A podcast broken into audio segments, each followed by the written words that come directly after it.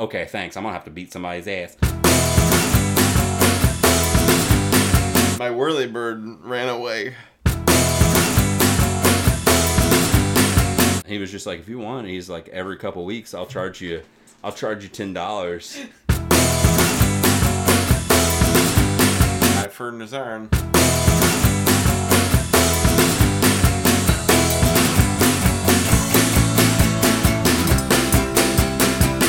If you were friends with William Shatner, would you call him the Shat?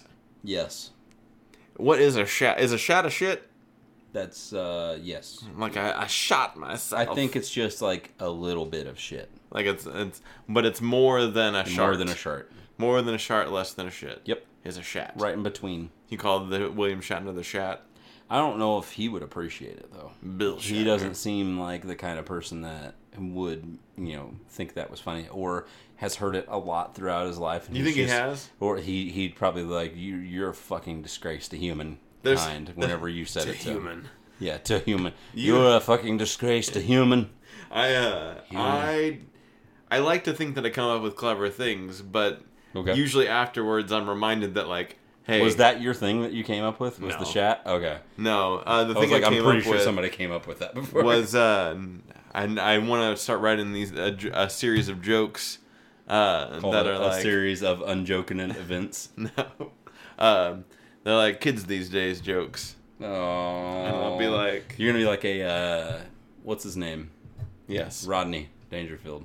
I don't know. Like I get no respect. Yeah, kids these days, I never get no respect. No, I was gonna do that. Uh, no, I was gonna like the one I came up with was. Uh, Are you doing stand up? No, are you gonna do an open mic anytime soon? no, I don't have tomorrow? enough material yet. Tomorrow, um, no, I, I but I wrote this one and it, it goes a little like this: Butter. the kids these days. The kids these days. Um, so. I'm, I'm wondering if, if Is kids that, do you have to have the accent like you're from Jersey? do I have an accent? You just, the kids these days. Well, I think that's just the way it rolled off my tongue. I didn't mean for that. Okay. I'm wondering if the kids these days Okay, that sounds. Is that better? like- yeah, it sounds like. you. um, if they think that dimensions, like like a, a three by five, do they think that that's like a collaboration between two numbers?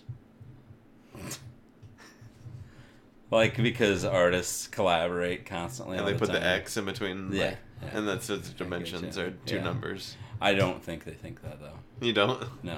but it was it's funny. a good joke. It's a good joke. Was it- I you see got it right away, I got though. it right away. I knew exactly. I've had to meant. explain it to a few people. Really? Yeah. It's earlier. Was it today? No, it was yesterday. We were me and Mandy were driving um, home from eating at Harbaugh's. Uh, we stopped and got some some QQ bubble tea, Oh, okay. and then uh, on our way home, I started. like, I was just like, I'm gonna go to Spotify and I'm gonna play some of these new releases that came out last Friday. Nothing of which I would normally listen to, but uh, scrolled through the list and there's some artists that are on there that uh, instead of you know, like typically you'll have your song title and it'll say the artist underneath, and it'll also say next to the artist underneath, it'll say featuring blah blah blah. That's in their thing. Mm-hmm. Pe- artists have started writing the featuring part in the in, next to the song title now, and also next to the thing. So it'll be like Halsey featuring the Chainsmokers. Like it'll be like closer. Hal- featuring the Chainsmokers, Halsey featuring the Chainsmokers, right underneath it. Yeah. and it was like 10 songs in a row that was like that and i was just like why are they writing it this way They it's really stupid want you to know what's going on there. Um, I learned another thing though that I must share. Um, so you've been in a bar a time or two, or a place of of, uh, of a restaurant or anything. It doesn't really have okay. to be an alcohol thing. sure i've been in Um, both But you've seen uh, ice in the urinals. yeah yeah seen that? yeah i don't get that Um, I didn't either, and then I read this article. okay and it explained it. There's there's two kind of thoughts behind it. Uh, one of them is that originally when they created urinals, urinals didn't have like a flush. They were just kind of like a a, a pee tub that you just pee in and like it just goes down. And if you don't have a flush, you kind of get stagnant funk there. So the Oh. ice it would melts melt with the and it warm and creates- it create that makes sense so it just kind of creates a flush, and then also um, bars didn't really have a place to throw ice at the end of the night, like dirty ice. So instead of throwing it down the toilet and clogging up the toilet or throwing the sink, mm-hmm. they put it in the urinal. And so it kind of had a dual purpose. You got a place to get rid of the ice, plus you had a flush. Now that we're in 2019 and all the urinals have automatic flushes, even not just flushes, but automatic, it's kind of a null point. But that's where it came from, is that you had a way to have constant water there, I flowing haven't. through. I can't think for the last time I've seen a place that's had that. Ice in the in the urinal? Um, it's few and far between. It's probably at real dank places. I feel like not that it's a dank place. I'm not speaking bad at it at all. But the PK's. last yes, the last time I was at PK's, their bathroom was not It's the best. It Um, always is. but I feel like that would be a place where I would see it. Also, any place that has the trough funeral. Uh, Yes. I, I don't. None which I believe that. PKs may have a They, trough they urinal. might also. have that as well. Uh, they Um, also have a door that doesn't lock, so if you got to take a poopy, uh, you somebody might be hanging out with I you. wouldn't do it there. I would hold that. I would hold that in. Got the turtle head. I would force it back up there. Um, so Monopoly with Victoria Monet. And it's an Ariana Grande song featuring Victoria Monet. But in the song title, Monopoly with Victoria Monet.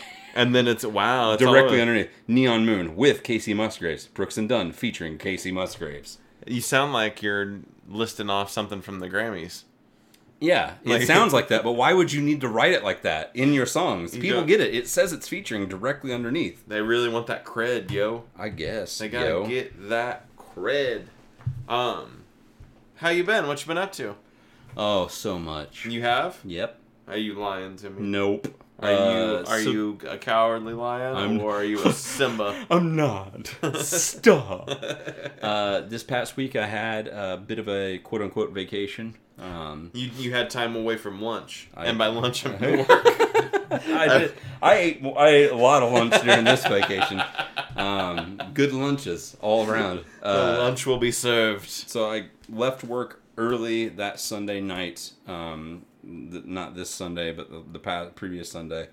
Um, and then I had off all the way up until that next Sunday. I went back in and I worked the last eight hours of my shift because the way that my vacation works, I needed to make sure I would have enough hours to have vacation time later on in the year when I needed it. So I just said, I'm just going to take the first four hours to give myself a little extra rest. Now I have to wake up super early to plan on going to work and stuff. So took the first four hours and went in and just worked the last eight hours of the shift. So it was like basically almost a whole week's worth of vacation. that Nice. Had there, and plus I've had the last three days off too. Um, so it's been pretty awesome. Um, during that point in time, we made it a point to get uh, Betty's nursery completely done. Um, so uh, everything is finally done, meaning we've got the uh, the crib up, we've got uh, knickknacks, paddywhacks, and dogs' bones hanging on walls. Gross. Um, yep, and uh, we got uh, all of her clothes like a little bit more reorganized and everything in the closet and whatnot, and got everything pretty much down to where we needed to. We just need to hang up some more uh, pictures and stuff that we were wanting to do, um, but we have to get the. Uh, I don't really know what you call it, like the uh, the picture frame wiring. You know what I'm talking about, like stuff that's like we have some canvas things that people, friends of ours, that have painted for us Mm-hmm. that we would like to hang up, but the canvas doesn't have anything that has like backing, hooks or anything. So you can either get the, like the screwed in like little hooks that you can just hang it on like a nail from Yeah. the wall, or you can get the the wiring that would go from there that you can hang it on the nail with. For shizzle. Um, so I have to get some of those to finish that up, but. Um, this uh, this past weekend we had our first really big family trip, which I know you were in St. Louis for as well. Part of it, we talked about it a little bit too before. Um, but the uh, had the Rhett and Link show, yeah. um, and then we also went to uh, the Comic Con in St. Louis. Uh, so drive up and drive back was pretty smooth uh, as far as this is the first road trip we've done anything like this long in the car, which I'm meaning like an hour and a half basically with Betty. So we didn't really know how this was gonna go. Um, the whole drive up, she was almost slept the entire way, so it was perfect. But the whole way back, she was really fucking upset the entire time. She did not want to be in that seat, which I can't blame her because we also came back the day that we also had had her either in a harness with us at Comic Con or pushed in the stroller or whatever. So she's been like buckled into stuff consistently all day. She hasn't been didn't have time to like roll around or do whatever she wanted to do. So I get that she was kind of upset. Um, so that was that was kind of a thing. When we got there, we got checked into our hotel. Um, we got there on the Friday of the concert. Yeah. Um, so we got there earlier in the afternoon. We checked into our hotel, and before we went to the show, me and Mandy decided we was going to go eat some dinner. We ate at uh, Hero.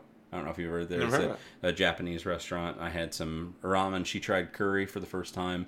Tim. She was not a fan of the of that Tim Curry. She's a fan of the Tim Curry.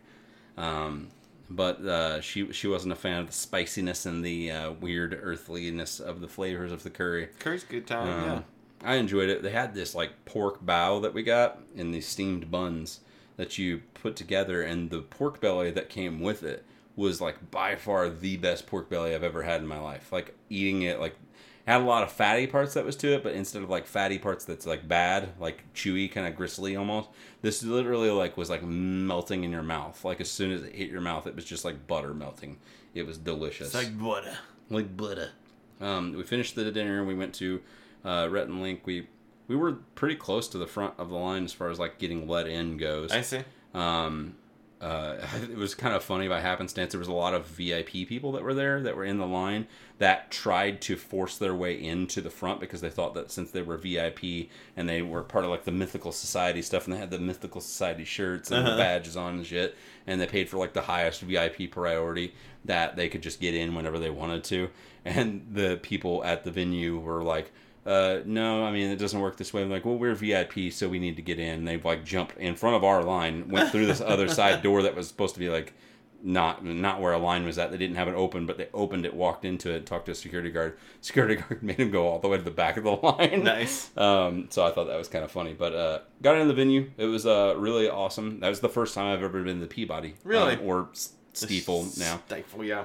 I thought it was Stifle. It's Stifel. Stifel's how you say it? Apparently, I guess I called because I didn't know what time the doors opened, so I called them, and which I didn't know that Stifel is owned by um, the arena now. Mhm, Yeah. Um, so it goes to the Enterprise Arena Center Gotcha. hotline, and I was just like, it was like Enterprise in Arena, and I was just like, uh, am I calling the right place? Dialed the wrong number. It was just like, oh no, no, we own it, and I was just like, okay, cool. And Yeah. uh, but yeah, she said it was the Stifel. Stifel. Um, so the first experience there, like I've never been there. Really awesome, pretty venue. Yeah, it uh. I really enjoyed it a lot.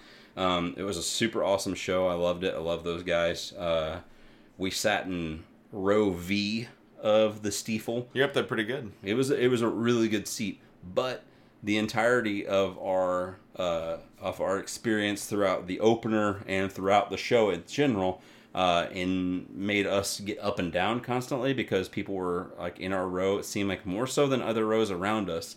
Like we're wanting like I need to go get a beer, nah, get up, and then we all had to like stand up and do that awkward like I'm gonna push my ass against the back of the seat as much as I possibly can so you can get by and hopefully don't graze my crotch a bunch. Um, I've so that happened a ton. I stick mine out. You're that like, way they're "Go less, ahead, go." They're less likely to keep getting back up. So we were in one and two. I was on the actual aisle. So sometimes I would get up and I would just walk out. It'd Sure. be easier, but sometimes I just stood up and pushed back if it was a smaller person. Um, but there was somebody in the next seats next to us. And the only reason they were sitting there was because somebody else further down in like seats, they were in three. Oh, four, boy. Somebody in seven and eight took their seats. Uh-huh. And seven and eight, I guess, had no idea where they were supposed to sit, so they just found seats and they went. That's Um, uh, that's the mo of people. Is they they're like Yeah. I don't know where I'm going, so I'm so just gonna there's this lady that was she is nice to us nothing but nice uh this uh this black lady that came down she was one of the what are the the attendants ushers. ushers yes she was an usher Yeah. um she came down and she was just like she the people in seats three and four had told them about it and she was just like let me see your tickets and uh she had made them pull it up. She was like, "We're supposed to be sitting down there in seats seven and eight, and she couldn't hear them. So she's like, right beside me on the aisle, leaning over. Yes. And Mandy's just like, "Can we please just get up and get out of her way?" And I was just like, I was just told the man, I was like, "Ma'am, ma'am." She was like, "What?" And I was just like, "We're we're just gonna get out so you can get closer." Okay, thanks. I'm gonna have to beat somebody's ass. And I was just like, "Okay."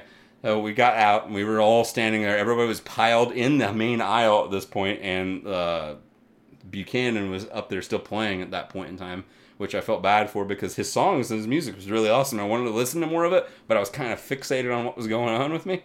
Um, so eventually it got solved, but she had to like yell at some all these people to finally like change seats.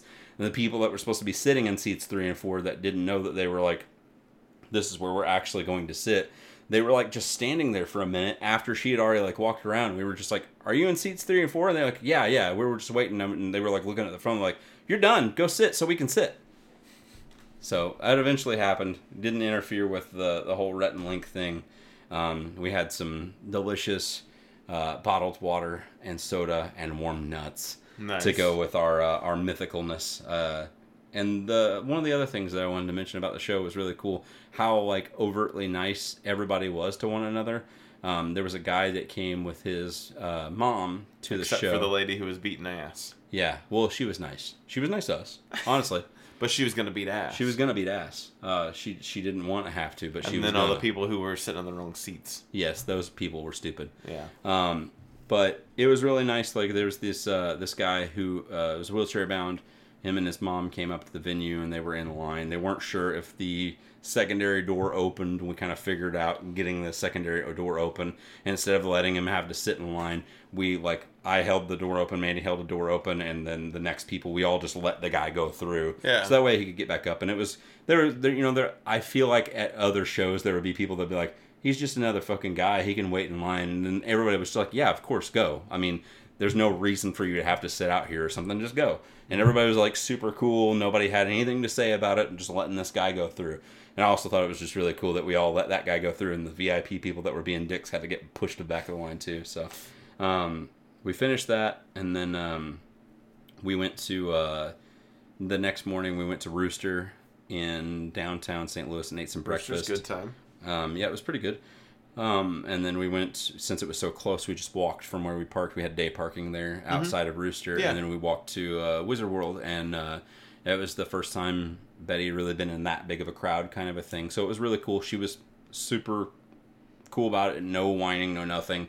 Everybody commented on how cute she was because she was dressed as Sally um, from Nightmare Before Christmas.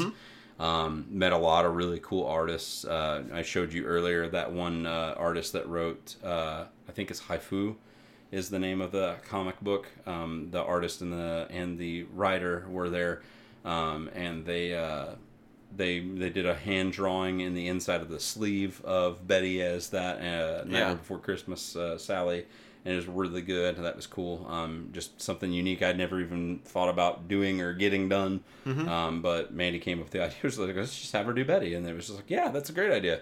So took pictures of her and I drew it while we were gone. So that was really cool. That's um, cool. Did uh, was Gavin Smith there? Artist? Did you come across?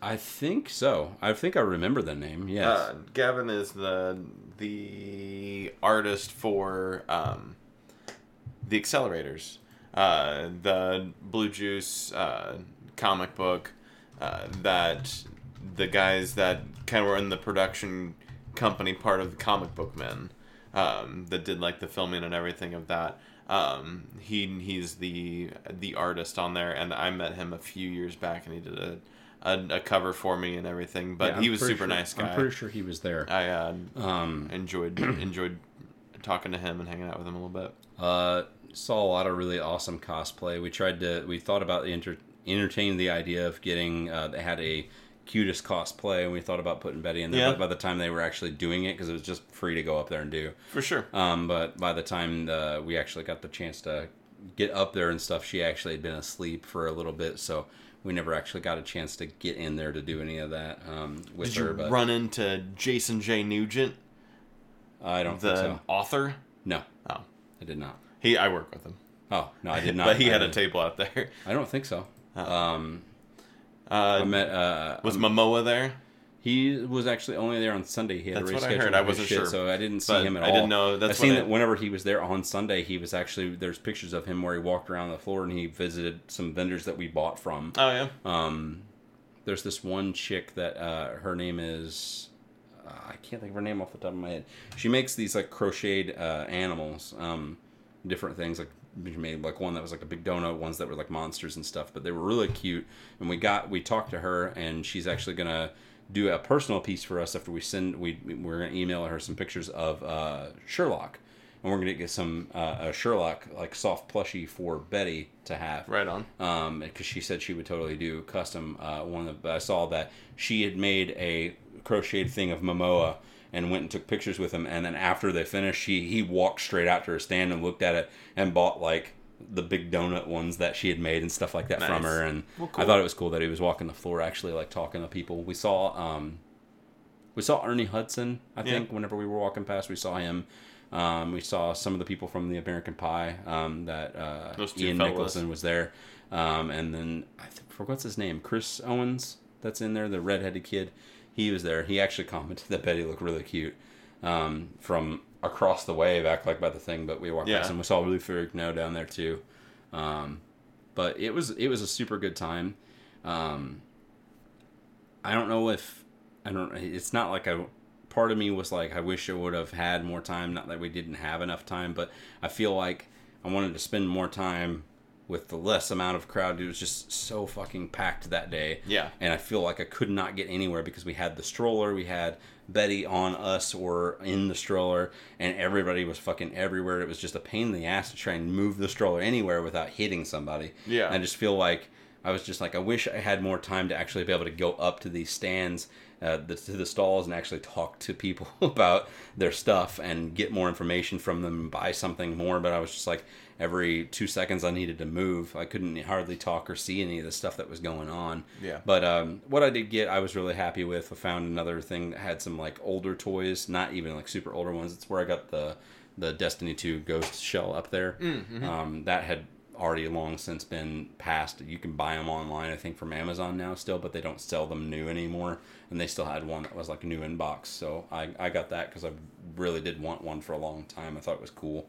Um, and got some artwork from some different vendors and stuff too. But it was a really good, enjoyable time. After that, we went and ate uh, at that uh, calzone place, the sauce on the side down Yeah. there. I've never never had it before. I've had takeout from there, but I've never actually been at the place. It was good. We went in. Um, they had uh, they have what we call the weird sodas. Uh, they don't have like the name brands there for it. Like one Oh. was called like Lucky Soda, and I it was like a. Yeah, like a yeah, cream yeah. cola or whatever. Mhm. Um, there was another barbecue place that had that in Yeah. in like Fairview. It had like all those uh, that was there. Yeah, there's a, Um, a good handful of places in that area that. But uh, Had yeah, it was like all the unique sodas that uh, it was almost like they were like knockoff brands. They didn't Mm-hmm. actually have the name brand thing for it, but um, yeah, went in there, got lost trying to find the bathroom because it wasn't in the actual restaurant. It was upstairs in a hotel on the second floor. And it had signs that led you to it, and I followed the signs, but I didn't read the one that was like "Eh, the bathroom is upstairs. And then whenever you get off the elevator bank upstairs, you need to take a right and then take another right, and then it's down this hall. That's I had to travel to find my bathroom. Yeah. And I got lost, and then I found my bathroom, so that was good. Uh, but that's what I've been up to. What have you Oh, been up to? Um, uh, not nearly as much as you. That was an adventure. I'm sorry. What are you sorry for? That was such a long adventure. No, not at all. Um, I did. I, I went to Rhett and Link as well. you did. Yep, I was there. Um, it was cool. You were up in the mezzanine. I was. I remember you telling me that you were in the mezzanine. Yeah, I don't. I don't know uh, what that word means, but just high. It means you're higher elevation. Yes. Um, but it was uh, it was a good show. The you had mentioned uh, Britton. Uh, was it Britton Buchanan? Uh, when we were that he opened up, he it was really good. Um, show. I liked his kind of style and everything. Uh, there are a couple of songs that weren't my favorite, but overall, if he played, if he played twelve songs, I liked probably ten of them. Like it was it was pretty solid. You And like then- the merch song at the end? Uh, no, it wasn't one of my favorites. No. I thought it was funny. It was yeah, it was all right. But uh, and then uh, Red Link was good. Um, you know, I didn't realize it was going to be a music show, like a concert concert. I thought it was going to be more of a comedy thing, since what I know them from is a comedy act, um, and not a music comedy act. Which I just find myself not liking music comedy nearly as much as as my my taste and things change. That is one thing that's kind of fallen off. Is like. Um, I don't find most of it to be nearly as comical as I once did. Um, but it was it was a good show. They were solid. They're really good singers, um, and they're clever Mhm. uh, in the way that they deliver things. But more than anything, I was I was really uh, appreciating just the musicality of it all. I thought it was they they were building out some stuff, and I thought their uh, their interactions between songs were more funny than their songs were actually. Yeah, Um, I didn't. I found it surprising that I knew that they that Link knew how to play a lot of different like uh, harmonica, Yeah. mouth harp, all that other stuff too. But I didn't know that they all played so much different stuff. Like you know, just coming out with all the different instruments as it Yeah. as it went along. You know? Yeah. Do you know what that box is that he was No, I don't into? know. It's like a, it was really a cool. dual harmonica, but like with like a they were some weird harmony of each other. Yeah. Um, almost like an octave harm uh, octave because those were octave notes of each other. Um, and Really big but it was harmonica. Harmonica. That's not what I meant. Do like an octave harmonica. Type an octave because those Like are octave notes. harmony harmonica? Does that make No, they're octaves. They weren't harmonies. I mean, octave is a harmony, but they were definitely octaves of each other. Um, It's none of those. None of that. Okay. Um, so uh, other things that have been happening though, it's it's been getting warmer, uh, Oh. which means a lot of things. You're a meteorologist. Speaking of meaning things, mezzanine means a low story between two other uh, two others in a building, typically between the ground and first floor. Hmm. That's not where the mezzanine is. Uh, no, it wasn't. It was clearly on the second floor. Yeah, it's yeah, it's totally. They're making up shit. Yeah. I don't know. Um, but yeah, yard uh, warm weather means yard work. Had to mow the freaking grass for the first time. Sunburns, love them, not. And allergies, which are my favorite things. Gotta wear that sunscreen, man. Gotta wear that sunscreen. Um, I just don't think about it all the time, so it's My like uh, my neighbor's gonna mow my yard. nice. He's uh, he I I. What do we call him? His name is Tom. But what did we call him? Neighbor. No, we ha- we gave him a name, I don't remember. But Thomas is his real name. Thomas is his real name. We actually we added each other on. Facebook. We're friends. You're friends with Tom. I am. Uh, MySpace. Tom Roach is his name, and uh, we uh, You have his phone we got number. we got to talk. No, uh, just every time I see him in the yard, that's when we talk. Um, got to, got to talking because I had posted on Facebook on the little Elkville community group that they have for for uh, Facebook. They I was just like, is there anybody in the near area? I had Mandy type it up. It's like, is there anybody in the near area that um, that does mow yards? We wanted to have just kind of like a preliminary mow because we had so many gumballs. Somebody that has like a bush hog or something that could just mulch the shit out of all of those and just do away with it. Um, and then he messaged and said that his uh, riding mower has like mulching blades. He has ones that he changed onto there to do that. oh, right on. Yeah. And he was just like, if you want, he's like, every couple weeks, I'll charge you, I'll charge you ten dollars, and uh, and then I'll mow your yard. Shad is fucking shitting his pants all night. The whole last episode, this episode, and it's bad. God damn, man. I didn't mean to. Tell me more about you mowing your yard. I keep interjecting. I talk for like 25 minutes myself. You're fine. Don't be upset. I'm not upset. Don't be mad. I'm so mad. Um, my whirlybird ran away. What? Is that a, is that a nickname for your asshole? no, it's still there. Um, no. Um, the other day I, I was leaving the house, and you know what a whirlybird is, right? No. The little thing that spins on top of your house that Yes. ventilates your attic space. Yes. Um, Not mine. not yours specifically, but No, man, we don't have a whirlybird. Our house sucks. and the attic space uh, ventilation thing. Um, yeah, it just went away, and I thought that for some reason that would be a good talking topic for the show. Anyways, um, I've been running. That's been cool. Um, the big race is coming up, as they say. It's this Saturday. Are you going to be out at the big race? I won't be able to be because I will be working. You're working. Yep. I didn't get. Uh, I didn't ask for time off. This, This is your uh, your first race you're missing in a while, Yeah, I went last two years in a Yeah. row. Yep. and you got hurt. The that was the first time. Yeah, That was that was the two years ago. it's it's yeah. We don't want that to happen again. no, and it didn't happen last year either. It's true. I was fine. Um, but yeah, so that's been fun. Uh, the big race is the River to River Relay, which is for some dumb reason the only race that I run in the entire year. And the only time that I decide to train is before the River to River Relay. Uh, the River to River Relay consists of 80 miles between eight runners. Um, so each runner ends up running about 10 miles over uh, the course of the day. Bibliography based on that. It's like uh, Back in 1812. um, you run like three uh, 5Ks that are kind of spaced out between a couple hours from each other. It kind of sucks and it's kind of fun, but that's what's coming up. Uh, we played a show at PK's. The Can't Get Rights did. mm-hmm. Uh, it's so awesome. I mean, I know we talked. We just talked about like how like trashy PK's is and everything, but like PK's is the place. And by It was the a fun place, venue. I mean like it's just it's it's home. Uh, there's like there's not a lot of expectation, so you get to kind of just be Who you want to be who there? you want to be there, Yeah. which we want to be the can't get rights. Um, and so it's super fun. We had a great time. We played. We kind of did that new setup I was talking about last time, where Mm-hmm. we we kind of opened up for each other, and then did that, and uh, so that was super fun. It was a, it was a good show, and it looks like. Uh, one, we got to book a lot more can't get right shows. We got we got to get some working on that. We got like a show booked for June and then one for August. So we're kind of real spread out. And then I've been booking some solo shows actually. Nice. Um, I'm gonna start playing. There's a kind of an art gallery slash. Uh, where's it, what's it called when you sell things? Like a an art market kind of thing. Yeah. Uh, that one of my coworkers is putting on.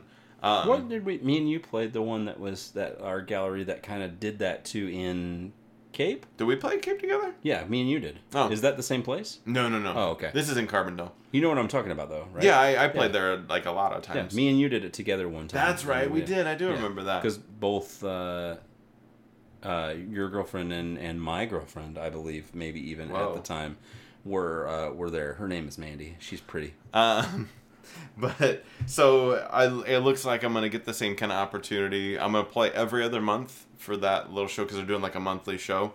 Um, and it's gonna be kind of scattered throughout Carbondale. So I'll start that in May. Nice. Um, I think May the fifth All is a Sunday.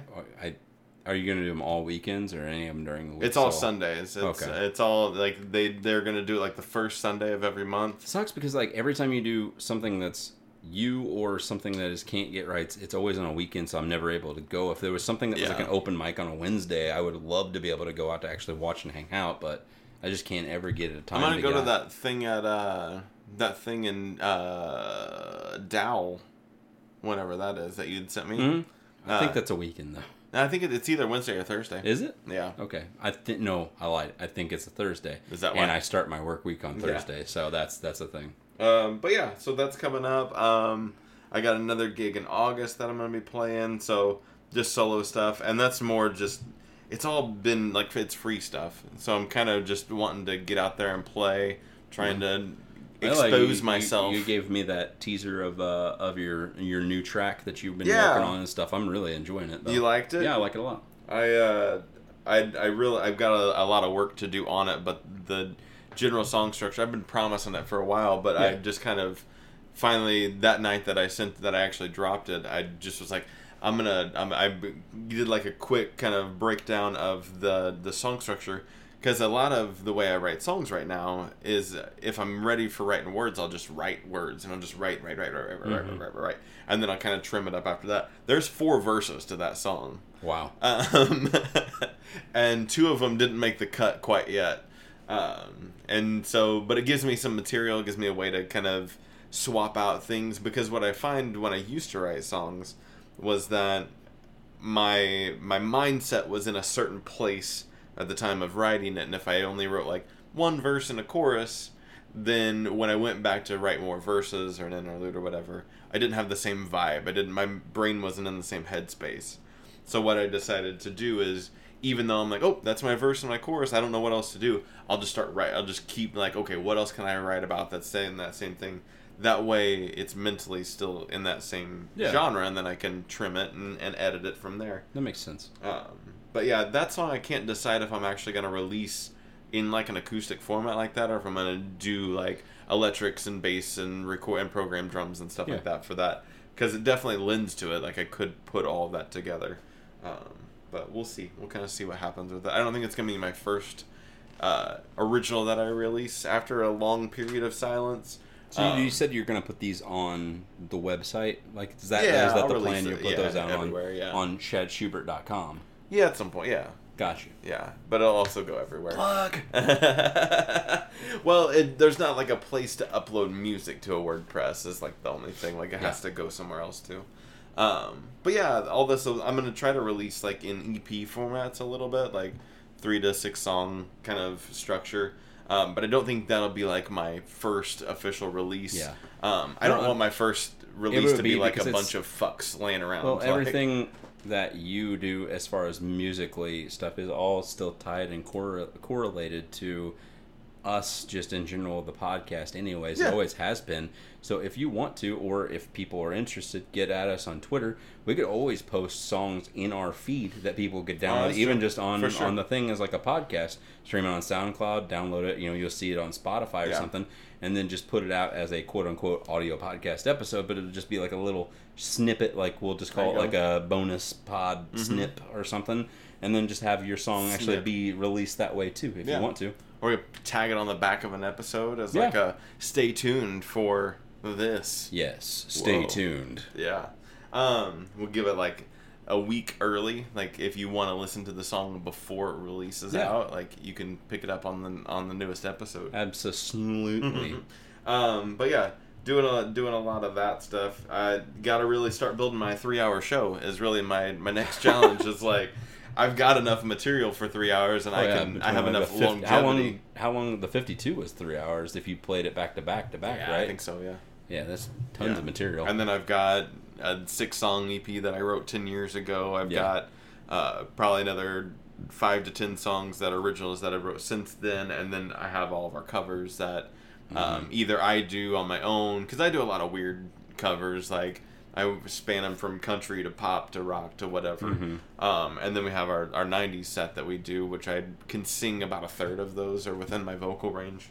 yeah Um, so yeah, it's just kind of putting it together and seeing kind of how it vibes. nice Um, and then real riveting news. I've been working on uh, picking out which pick I want to start using. Like what I'm like a my guitar pick. like medium hard yeah, soft like firm. what what thickness.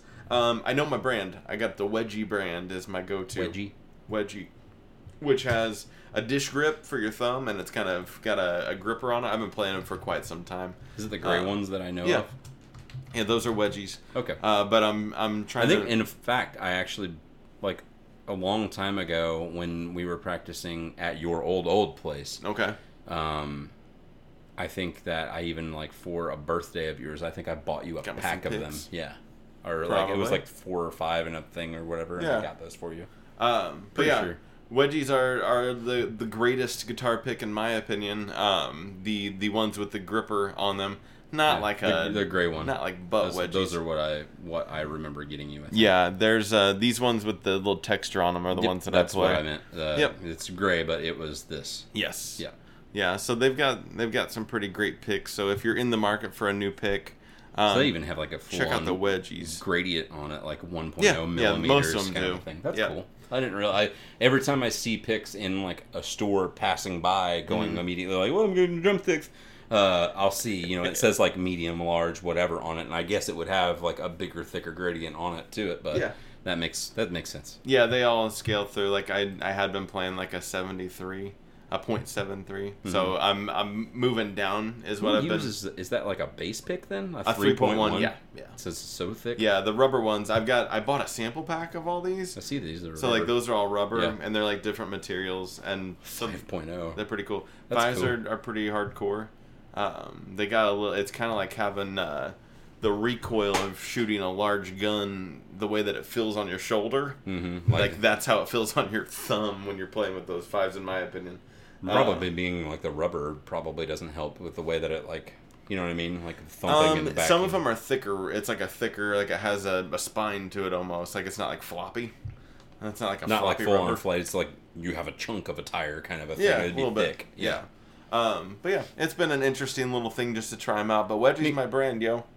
You uh, you you gotta check that shit out. You gotta check out that that. You all wanting to send him some sweet wedgie pics? Get at him on Chad Schubert on Twitter. Get his address. Send him some shit. I would love to get sponsored by Wedgie. I would sponsor. I will give you a wedgie to get sponsored by Wedgie. If that was like a stipulation, they were like, you can get sponsored by us and say our shit, and we'll send you stuff, but you have to send us a picture of you getting a wedgie, Yes. and that picture would be printed on all your. Do you know just like you were in like the gaming side of things for a while, but like Oh, was I? Is that how how sponsorships work? Like you can reach out to companies, and if they're like some companies will be like, "We'll sponsor you," which is just like we'll send you like samples of stuff and stickers and shit like that. Yeah. So it kind of worked that when we were doing the attic and we got sponsored by like Bawls Mm-hmm. Energy Drink, um, and uh, eventually like Nos and other companies. That was all before like Nos was even big at that point. They Yeah. just came out at that point in time, but um, Coke probably didn't. Own. Did they Coke own them now? they did. They yeah. did. They yeah, they them did then? then too. I think Oh, they've okay. always owned them. It was it started off by another person. Coke bought them out, and then when we got it, we had it through Coke. I And see. that's how we eventually got it. But then they gave us stuff too, sponsorship wise. But we told them like when we uh, Bawls is like the perfect story for it, and kind of ties into how gamers do their stuff with it too, depending on your popularity or the company size in general. Um, Bawls still to this day isn't like a huge overarching company No. by any means. They don't even sell really in stores that much anymore I see. Yeah, every once in a while I see it in I think Kroger some some. Krogers have it. Um, I think Meijer stores have it. Um, like up Hucks north. every once in a while. I see. Sometimes they're, um, and I know Rocket Fizz for sure has always sold them. Oh, I see.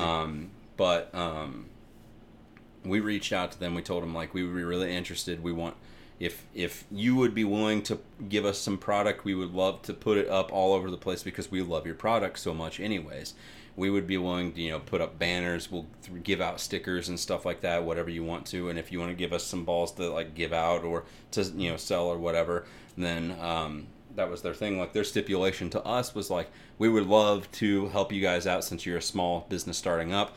Here's two cases free. We'll give you more after you send us some pictures of maybe some people at your LAN drinking it or you know playing games and stuff like that. That way we can throw it up on our website for promotion purposes. Definitely. And they did. We had like a picture of uh, Tim Cochran yeah. he was on there whenever he was like younger because he was only like 13 or 14 at the time and he had the beer the beer the, the Bawls in his mouth sideways and his hat cocked sideways that hat that said Bawls on it drinking like that and it was like the first picture you would see when you'd go to the Bawls website when it would just like flip through pictures That's funny. um, but uh, they gave us every time we told them we were going to have like a big LAN, they would always give us two cases for free. So we always had like forty eight, um, and then we would order more from them too. Yeah. But they would always send those out. They would give us stickers. They had those bouncy balls Mm-hmm. that said Bawls on them, and it was blue, and you saw like the dots in it. Um, they gave us a bunch of shit and banners to hang up and stuff too. But That's that's cool. we reached out to them to tell them we were interested, and that was kind of us giving back to them was giving them stuff to have as promotional Yeah. imaging. Um, but I know with like do with Wedgie. That's gonna be me.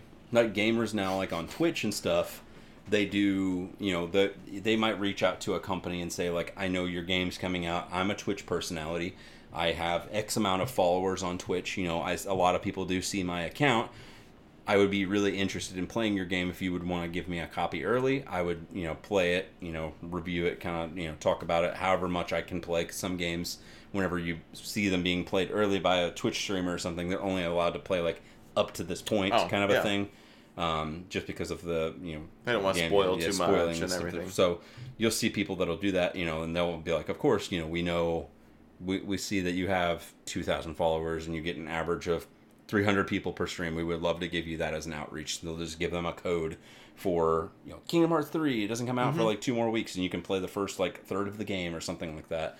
And then give them that code so that way they can start playing the game and they can play it a week early. And then you can go and watch and they'll say like early footage of Kingdom Hearts three. Check come and check me out on this date and sponsored by Kingdom Hearts, you know, or Yeah. by Square Enix. So that that's that's generally how that happens, I guess. That's cool. Speaking of games, you been Yeah. playing any? I sure have. Uh, I've been playing uh, Destiny 2 still. Um, I haven't been playing as much as I would like because the internet issues that I was having previously started happening kind of again.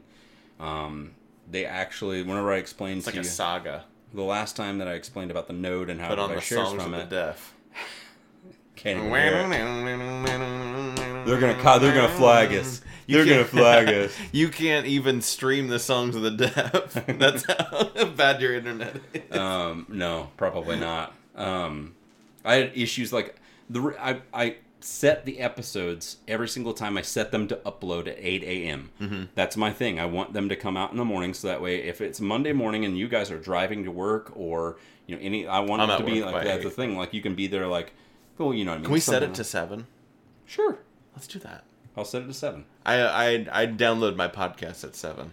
Just that way, everybody knows. Like before you, you know, you're going out to your drive Yeah. time commute, kind of a thing. You can listen to us if you want to. You know, a- as early as possible. I recommend it. every single time It's it happens. I, I have to upload them these past few weeks at like 5 or 5.30 or 6 because my internet like has this like ebb and flow or it just keeps like going up and down and up and down. And whenever it's down it's like the upstream because i've clocked it on like speed test sites it's like 0.2 megabytes per second. It's That's like tiny. kilobytes. 200 kilobytes is what it's doing.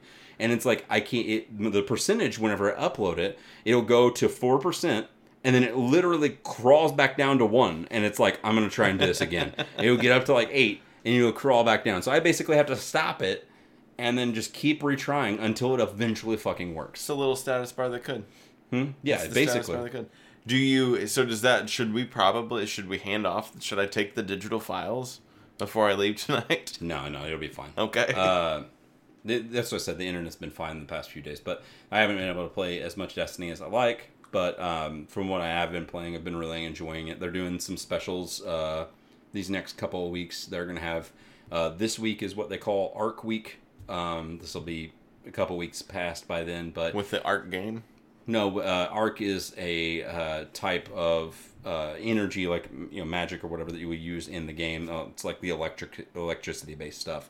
Um, so everything in the week, like all of the powers that you use that are arc damage, or any weapons that you use that use like electricity or anything like that, those all get like a huge fucking like 125% boost.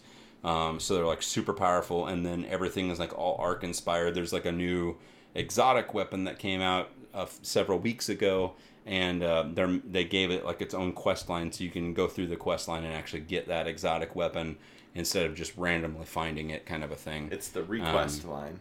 It's a request. Um, yes.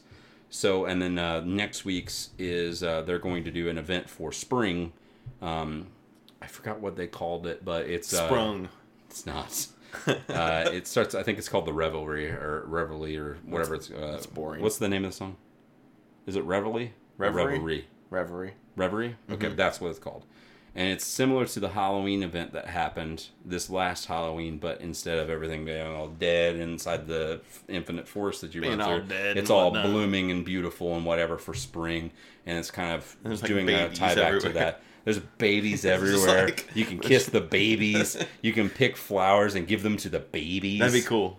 Um, so I'm excited for that. That's the new quest. Um, we I, I re-downloaded Halo Five uh, and played some uh, some fun what they call action sack. Um, I uh, like that. you will. Don't. You will. I don't like that idea. Uh, so we uh, got four of us together. We played some of this uh, the game mode that's on there called Action Sack. It's basically like a big mishmash of random different game types that people have made up over the years, and they all put it in this one accumulative playlist. Um, so one of it would be uh, what they call Grifball, where you have the gravity hammer from the game.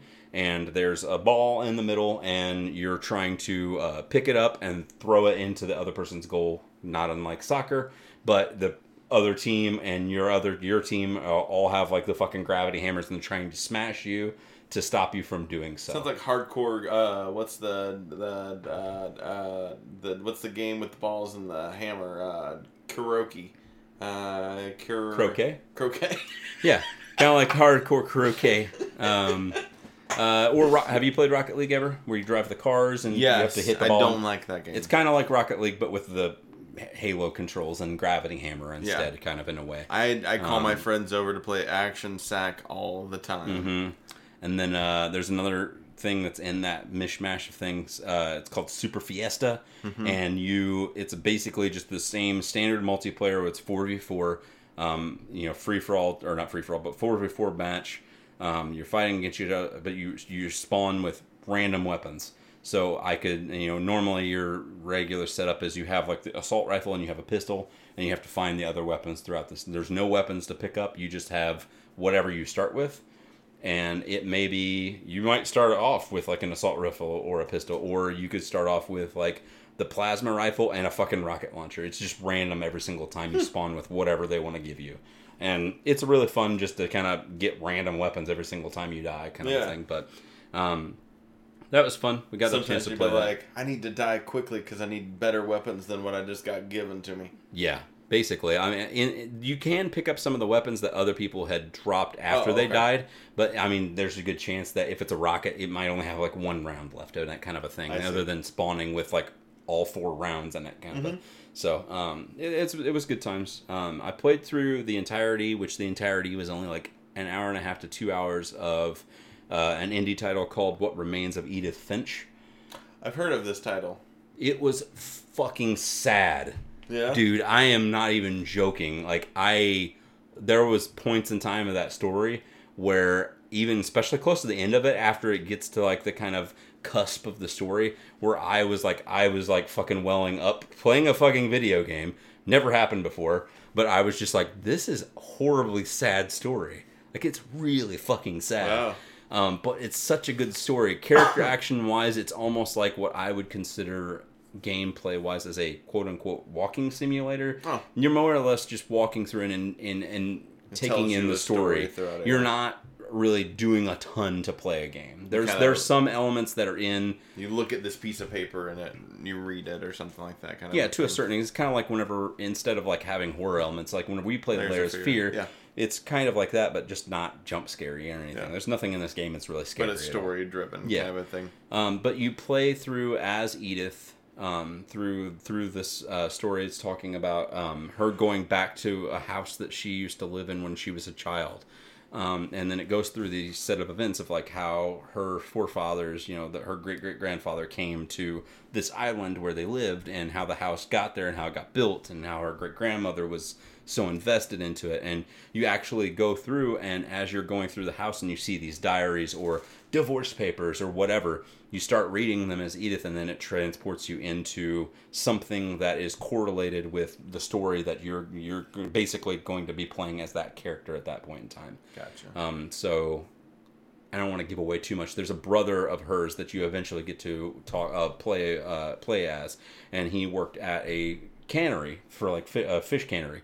Um, so Gross. his his job was, and what you do, you see your character's hands in in that point whenever you're talking. Um, the paper that you pick up is from a psychiat- uh, psych- psychiatrist, um, and you're kind of hearing that overarching narration of the psychiatric, you know, paper being written about him, and him talking, them talking about, you know, he's doing good. Uh, I thought him coming up with this fantasy world that he comes up with in his head while he's working would be working against him, you know, psychologically, but it actually made him a better employee. You know, he was still just as diligent as he always was, and the whole time there's like fish being ejected over on this side of the screen. You pick them up, take them over. There's a little baby guil- guillotine thing that's here that you can fit like, you know, a whole like two or three fish in maybe at a time. But I only did one at a time. Um, take it in, it gets the head chopped off, and you throw it on this conveyor belt for the next person to do what they need to to like skin it and stuff like that or whatever. Um, but that's his job. But as they're talking about this fantasy world, she's developing them and she's talking about the characters that he's thinking about. Character is himself, portraying himself in this realm that's like high fantasy. So as she's talking about this, the game that she's, the world that he's making up is, uh, pops up in the corner of the screen. So you have you're doing this with your right joystick. You're moving the fish over, getting the head chopped, moving it up. But with the other joystick, your left one, you're controlling this character going through this like little cave system and talking about it. No and as way. as his as the world progresses and he's developing even more intricate things, the game gets bigger. So you still can't you can hardly see some of the stuff that's going on. but you're still needing to pay attention to what you're doing when you're doing this. Um, but it gets to a point to where his whole psyche gets taken up by this, and he realizes that the real world him is not really him, and that the phys- that the made up world is really him, and that he is to be crowned king in this world. And you kind of go on this conveyor belt, go up, and then uh, the only thing that you have to do to become king of this world is bow. And the queen lady is about ready to put the thing on, and then he puts Guillotine his, gets his kid head. and that's happened. Every single story is about how these people have died, and they all die fucking tragically. Gotcha. And it's, I mean, yes, it's messed up, and some of the stuff. Whoever wrote this game is really fucked up, but it's such a cool game. And in the end of everything, because I'm not gonna spoil that part, but the ending of the game is so fucking sad once you realize like what eventually happens. This the game is called "What Remains of Edith Finch" for Yeah. a reason. So, um, yes, you are playing as her throughout the entirety of the game, but as it gets to this this big crescendo of a finale, it's it's uh, incredibly sad, moving, awesome story, and I cannot recommend it enough. I, I had a really good time with it. Um, I told Mandy we should go through it again, and she could watch me play it, and she was just like, I don't want to be sad at all, and I don't want to watch you play a game that would be sad. And I was just like, okay, that's fine. I'll, I'll just have that for me, but I'll share it with the world because if if it is, it's such a good way to tell a story. It's like being a, it's and it's the perfect length too because it's like it's like watching a movie the whole time that you're mm-hmm. playing, and it's it's the movie length. So it tells such a good story in such a short window of time. They added it to Game Pass.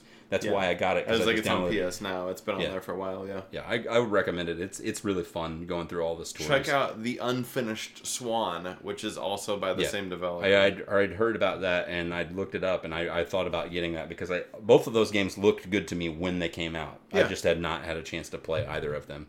Um, apart from that, I played. Um, I picked up uh, two mobile games that I started playing because I don't really play a lot of games on mobile at all. Um, the first one uh, I'll talk about briefly, which is uh, Bethesda released. Underwear. Briefly. I get you. Uh, the first one is uh, Bethesda released uh, the early access version of Elder Scrolls Blades, and it's their first like big mobile game that they're doing. Um, for a mobile game, it's actually really pretty. It looks really good. Um, the controls uh, they set it up specifically for people that want to play either um, in like a portrait mode where you can play, you know, controlling your character with imaginary thumbsticks kind of a thing. Or you can actually set it up to where you can play it in like a portrait mode too and you just tap where you want your character to go as like a point and clicky type thing. And whenever it gets to battle time you just do it all with one finger instead. So it has multiple ways that you can do it and you can change it on the fly too which is really unique as far as the controls go. Um, it looks really good. It plays like an elder scrolls game kind of on track anyway um, by that, I mean there's not a ton that you can explore. The dungeons are very small. The open spaces are pretty small. So there's only so much you can go and find really when you're doing these like quests and stuff. But I only did kind of like the introductory ports of it. Um, but it looks like it'd be fun. It is definitely a freemium game. It's free to download, but they have this uh, implemented system into it with the chests that you collect throughout the game. So if you pick up like a silver chest, you can open that chest and it'll take five hours to open it. Or you can buy these set of jewels for these gems for like two ninety nine, and you can unlock it immediately. Oh, So it's it's one of those type of things, kind of like how Kingdom Hearts uh, Union Cross did with some of those characters. Like you can unlock more characters and stuff Yeah, to of course, yeah. faster if you wanted to buy bundles and packs of them and stuff. Yeah. it's one of those things Like that you, you, could play use- the whole game without paying for anything. Yes, you could. If you if you want it now. Yeah, and it gradually increases and stuff like that. As far as like, I I think that they're they're always going to add content to it. You can keep like there's this hometown that if your character is destroyed, and I think you can keep like building and building and getting better gear and better gear, and there's not really going to be an end to it. Yeah. So like as far as like a definitive story end, kind of like how Union Cross keeps I think going. there's like 800 chapters in that Yeah. right now. So it, it's going to be similar to like how that kind of plays out, but it's always you're going to keep getting being able to get better and better. I'm assuming eventually not just silver chest is the biggest one I've seen. I would assume there's probably like diamond tier or gold tier chests and stuff that'd be like you would have to wait 12 uh, like 12 hours or 24 hours for this chest to Yeah, open. that makes sense. Or you can open it now by paying 5.99 or Yeah. some shit. But the bigger the chest, the longer the wait time, the better the loot that's in it. So it's like incentivized for you to like, I really want to get my shit so I can play better and hit heavier enemies with you know heavier weapons. Um, but I uh, the other one I picked up was the first. There's there's a sequel to the game already, but um, I picked up the first one. It's called Evoland. It was on sale for like 89 cents. Um, so I just picked it up because I had like a couple bucks in my Google stuff saved aside from where I do like the surveys and I get money from Google for doing them. Yeah. Um, so I, I just get used part of that money to get it because it was on a big discount. It was it's supposed to be like a six dollar game and it was only like eighty nine cents. So, um, but conceptually it's a really cool game. It starts off like a like your character's very like blocky and the world is blank. And then you go to this chest, you pick up the chest, and once the chest is open, it's like you have terrain.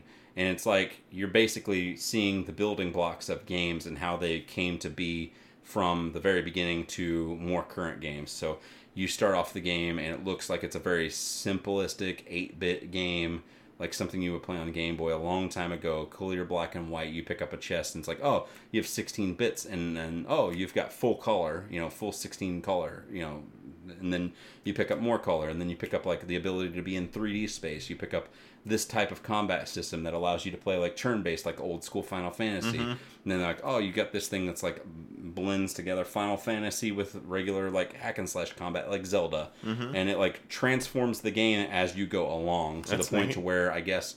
I'm like halfway through it. I'm assuming like by the time it gets to the end of it, it's gonna look like a super awesome, clean, polished game, and it'll play more like a full-on Zelda as opposed to like top-down view kind of a thing. Uh huh.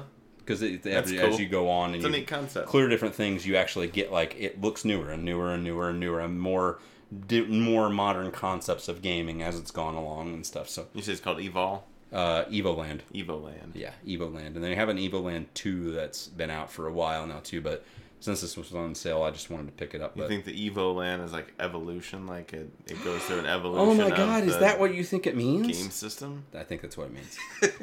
what have you been playing? Man? Um, I bought Final Fantasy VII for the Switch. What have you been watching for your videos and movie? You're not wanting to talk about Final Fantasy VII for the Switch? I haven't Switch? done anything. I just bought it. Oh, you just bought it. you haven't played any games. No. Okay, cool. I bought Final Fantasy VII for the Switch, and then they sent me an email today that was like, "Hey, do you want to give us some feedback on how you like Final Fantasy VII for the Switch that you just bought?" And I was like, "No, thanks." Yeah, I haven't played it as much, uh, well, because of the internet too, but I haven't played Smash in a long time, and I've had Smash for a while.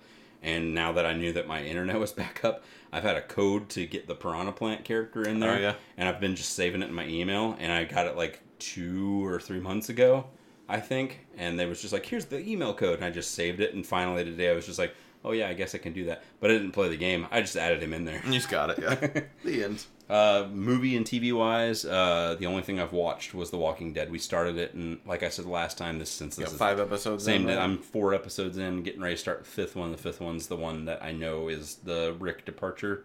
Um, so that's not even mid-season finale at all. So I was trying to think. I was like, "What? How does that all happen?" because the mid-season wouldn't be until eight. I'm assuming if he leaves at this point, then we still maybe will get introduced to Whispers by the time it hits episode eight or something. I don't know. I thought that mid-season, like they, I thought they played mid-season as like when he left the left it, but I might be remembering it wrong, or they moved mid-season up I don't know. I guess that they could have because the gap. It's just a matter of the gap Yeah. of, of, of stuff. So I guess they could have played. Does I don't does the time jump that happens? Does it happen directly after Rick leaves? I Is there thought another so. episode? That's how I remembered it. Okay, so maybe it'll be episode five. Rick's gone, and then episode six hits, and it's like mm, however many years later, or Yeah. whatever it is. I don't know how long it is. Really. Yeah, I don't remember how long it is either. But I and I won't tell you if I did. Okay. I wouldn't even tell you. What have you been watching? Um, I have been watching American Idol. Ah! Is that Excuse still me. the song? Yeah, they Does it still do that? I think Okay. so. Yeah. Mandy's been watching it too, but I really don't. It's good. I haven't been paying too much attention. I just. I only watch shows that have American in the title. I'm feeling real patriotic these days. American uh, Gods. Yeah, I, American Horror Story. Uh, I haven't been watching. is there another show. American show? American Dad? Amer- you watch American Dad? No, I don't watch. I I watched like the first two episodes. American of that, and like, Badass. Watch me kick. American. Yeah, I don't know. Anyways, um, so no, American Idol. It's been good. They're getting ready to go into the. Uh, oh my god, uh, they're they just went through the. Uh, the stage where it's time for the audience to start voting next week. How many contestants are on there now? Fourteen. 14? I think that's Oh, what wow. they get down to. I think that's where they're at right now. It's been so like I actually watched full seasons. I think for like the first three maybe, but Oh, yeah? after that I don't remember watching them at all. I think I watched like the points when it was like funny auditions and the people came in. They were just like, "I'm dressed like a goth kid," but I Yeah. got a really high pitched voice. they don't You do that nearly as much anymore, which is the structure of it. I, I just kind of picked up on uh, this year, and they started off last year was like season one, like they started Yeah, fresh uh, with it all. And It's moved networks, right? Is it? No, on, is it still- still on Fox? It was a Fox show. it's wherever it's at. If it was on Fox before, it's still on Fox. I thought they moved it to ABC. I thought it was always. ABC No, it was on Fox. or always Fox. time. I don't know. I don't know. But what I do know is the important part is that uh, what they do with this show now is they have a lot more of you get the ability to Me? uh, you as a, as an individual person and human being uh, as There a contestant, you get the ability to um, It initially aired on Fox. tell the from, tell the audience from June 11th, 2002 to April 7th, 2016 for 15 seasons. And then in March 8 March 11th, 2018 it revived on ABC. So Okay. it, yeah, it got bought. So. I thought it got so I thought I could have always swore it was on Fox. Gotcha. They've had a lot of judges. Yeah. Um. So, uh, no, you're right. The uh, so what they've done with this revival is the contestants get a lot more of an ability. I don't know if you remember from those seasons. There was a lot of like, we're gonna have country night, or we're gonna have rock and roll Mhm. night. Yeah, we're gonna be like, they don't do that really anymore. Like, they don't force the artist to be a certain thing. Like, there's a guy who is really just into playing acoustic guitar and singing his certain kind of unique way, and they want him to play with band and they want him to you know do like that and collaborate with artists and all that but they don't make him get out of that safety zone. They like they essentially let you be your artist and if people like you as you then that's how you get through and that's kind of how that plays through.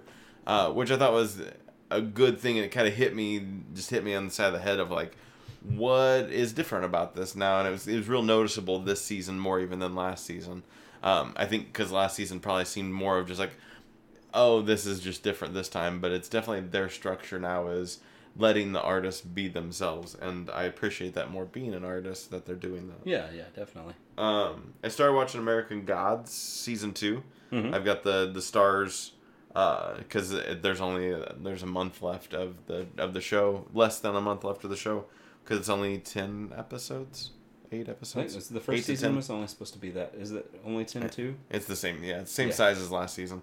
I think it's eight though. I, I, don't think know most of those shows that are on premium networks like that have a tendency to be 10 and then that's Yeah. it. Um, but it's uh, it was good. I realized as this show started that I just have a thing for road trip things. Like I like road trip shows, and road trip movies. Like there's something entertaining to me about people being in a car going to a destination, a group of misfits, Dumb and Dumber. Like kind of even is like oh that makes sense. Like Dumb You and like, Dumber you is like like Supernatural. Then. one of my is that what Supernatural is? Is yeah, road trip? they go on road trips to different towns all across America fighting against like monsters and But creatures. they're hunks. The- uh, Other than they, I, like guess, hunks. if that's what you want to think, they're hunks. They're I might. decent. They're pretty good looking men. I might I might like that show. I would kiss. There's a both. lot of it though. Yeah, there is. And Oh. it, it is a longer. It it's always consistently been one of those where like every season's like twenty two, like a you know what I mean like And they're Arrow. like what eleven epi- eleven seasons into. Oh no, they're they're almost the last and final season will be fifteen. Holy shnikes. Yeah, that's- 15, 22 episode Mhm. seasons or There's- something around there. By the time they finish, they'll have three hundred and twenty seven Holy episodes. cow. That's a lot of episodes. Mhm. Um, It's pretty good TV. yeah, that's a lot of TV. There was another road trip thing I was gonna say, but I couldn't remember what it is. So keep talking. But I like road trip stuff. Made me think that maybe in one of my writing adventures of like writing stories, that a road trip might be a cool story setting for True. Detective. Did you ever watch True Detective? Um, I have season one, but I have not watched it. that I never watched two, and I heard mixed things about two. One is one of the best seasons of shows I've ever seen. It's Oh, yeah? fucking awesome. Definitely watch And it. it's road trippy. Yeah, very much so. In in certain, certain they go from place to place when they're in Louisiana and stuff, and just the overarching storytelling of them talking about this past case that they went on that that has this kind of controversial thing around it in that whole first season is is really awesome and interesting. It's just a good story front to back. Right on. And then I uh, I watched the new Pet Sematary. No, nice. Uh, Was it good? Uh, yeah. It was it was good. It was uh Did you think it was better than the old one? no No, no I feel like the old one's pretty campy. um yeah I think it But- took, it took it and it put it in tense. but the uh yeah have you seen it The old one? no the new one No. oh um oh you were going I I thought you were saying that the new one's more intense No, I was saying you were I- saying that it was campy It was campy, and that was intense. intense Yeah. I get what you're saying there um not the other joke that we make with It's a different one. Yeah. Um. Yeah. So yeah, and there's something about it that wasn't. Qu- I mean, like, yeah, it was dark and brooding and had like looked a little more scary, but like, I don't feel like the the cast and the structure of the story was as solid as the first one, Hmm. and I didn't expect that. Yeah. Um, I expected to be wowed by this movie a little bit. Like I thought, like, oh, this is gonna be cool. I thought the the kids in the masks seemed like a really interesting plot line to it all. Um, but a lot of it just fell a little flat, and it just didn't quite do what the first one did to me. And I did not expect that at all whatsoever because you so as far as like a reboot property go? Did you like it chapter one more so than you like the actual yes, it? Then Yeah. I just make it. Yeah. Sure. I, I didn't know if maybe it was just like. And I felt like I liked this one more too. I mean, I think like Tim Curry definitely did a really good Pennywise, but No. overarchingly, I didn't. I felt like this that movie was better all around. Yeah, and I expected. I did feel like though, not not having read, no, not having read it, Mhm. and not also have read have having read Pet Sematary, I felt as though the the new the remake of Pet Sematary was probably more true to the Stephen King The actual book. novel, yeah. Um, because it had weird shit in it that Stephen King typically puts in his books Hmm. that mean nothing, and I mean nothing to the actual story. Mhm. And I think they trimmed it out of the original movie and they put it back into there. And that wasn't a make or break for me. It wasn't like, oh, that's weird. I don't like this movie. Um, it was just like that seems like something Stephen King would put in. Like there's these creatures in the woods that nobody know about, and they don't really have anything to do with the story. Um, but they're creatures that are in the woods. That's cool. Um, like so that just seems very Stephen Kingish. Um, but yeah, it just didn't hit like the like the other one did. It could be you know some of the things they they swapped some things in the in the remake. Okay. Um, and you know, like I said, the casting, the the guy, the edit, the the Munsters guy playing the old man, uh, yeah. has I mean he's definitely like plays that character really well. Whereas I don't think John Lithgow played it nearly as well as Okay. as that. And that was that's that was a big impressionable part of that movie for me was was Judd. Uh, was like oh like Judd is kind of a really cool character um, in the original one, and is still he was a cool character, but I don't know if John Lithgow pulled him off just as well. Um, the other, I mean, the acting's obviously way better. Just in general, the visually it looked way better, but it just it didn't do something for me that the other one did. I guess. If you had to pick out of the properties that we've had so far from Stephen King that have been adapted into film, which one would you pick as probably like your quote unquote favorite? Ooh. Um, I don't know. So we're talking about like we got it, we got Pet Sematary, we got Dark Tower. I wish it- Shining. it's not in the running. We got The Shining. uh, Shawshank Redemption, Shawshank, Secret Green Mile, Window, yep. Green Mile, all those. Um, Hearts in Atlantis or of Atlantis, whatever it is. yeah, I- I've never seen that. Um, and Shining Salem's Lot. Uh, yeah. Uh, Shining has always been my, my my favorite, one of my top movies, just Mm-hmm. top horror movies in general. So I'd have to say Shining, even though I know that from from hearsay that that's not really true to book either. Uh, no, I mean it, they- did the TV movie adaptation that actually like drew more from the book than anything else. With think the guy's name's like Webb or Weeb or Weber or something like that. I don't remember his his first name. I gotcha. but uh, it was pretty good. But it was I mean obviously it's no Jack Nicholson Shining. Yeah, I mean, obviously you're f- you're gonna have your cult classics like your The Shining is always gonna be one of my favorites. Same thing with Shawshank Redemption.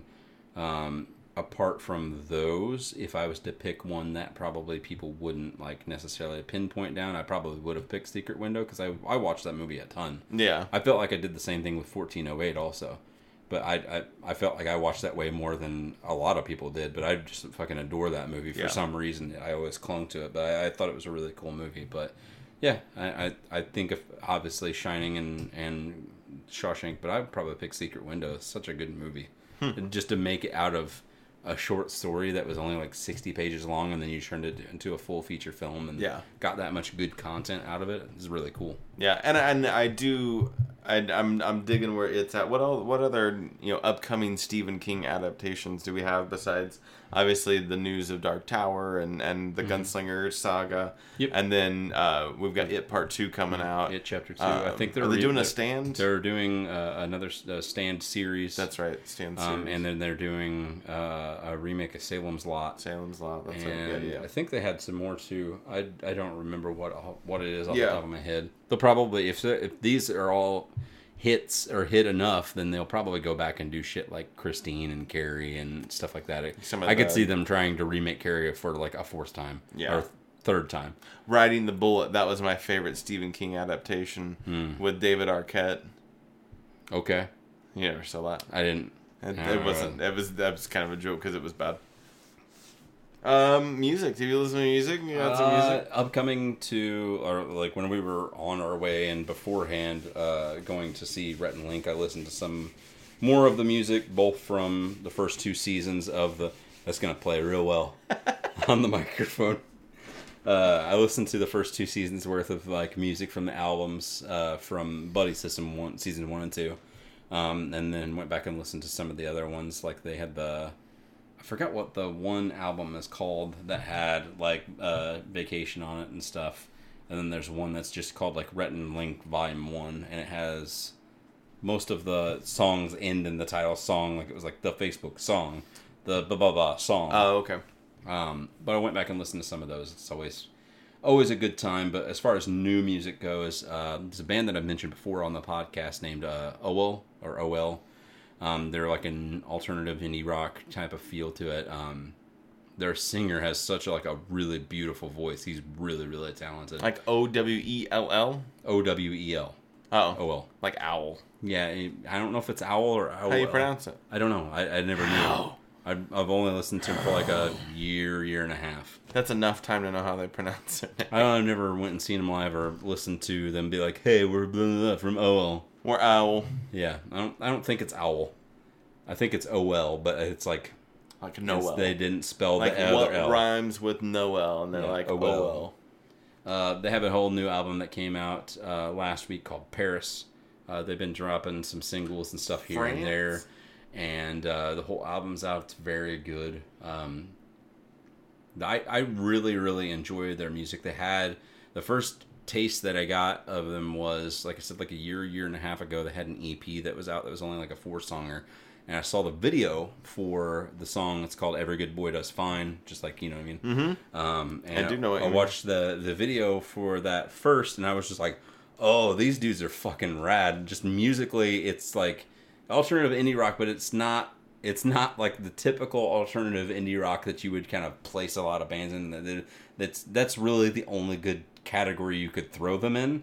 But it's just different enough that it really piqued my interest, and his vocals are really really good. And uh, I listened to their full album that came out. Uh, I think it was in 2016, and then this album just came out. Um, but it's all it's all super good. Definitely recommend it. And then uh, Jonathan Coulton, um, he's the he's a singing comedian, um, but he's on. Uh, is it wait wait wait wait don't tell me or no it's it's either wait wait don't tell me or ask me another. One of those that's on the NPR. Uh, they're like game shows. They do Oh, don't know, podcast yeah. format as well. I see. Um, but he does like the music, house music for that show now. Um, and he wrote music for uh, both of the Portal video games too. Um, but he, he's really talented as far as like He wrote just- the cake song. he did. Yeah, he wrote uh, he wrote Still Alive for for the first Portal. Um, but he uh, he's a very talented, just like comedic wise, it's all really good. But if for more of like a serious take, he did a cover album. And the cover album is called Some Guys, and it's all from music from like the 70s and early 80s that he grew up listening to and stuff. And some of it is stuff that you would definitely recognize. Some of it's kind of like odder artists that you might not may or may not have heard of. Mm-hmm. Um, so it was really cool hearing some people that I'd never heard of for the first time. You know, listening to him like one of the first singles he dropped, I was just like, "Oh, is this a new Jonathan Coulton song?" It's really serious, and I found out I was like, "Oh, it's from a band I had never even heard, or an artist Yeah. I never even heard."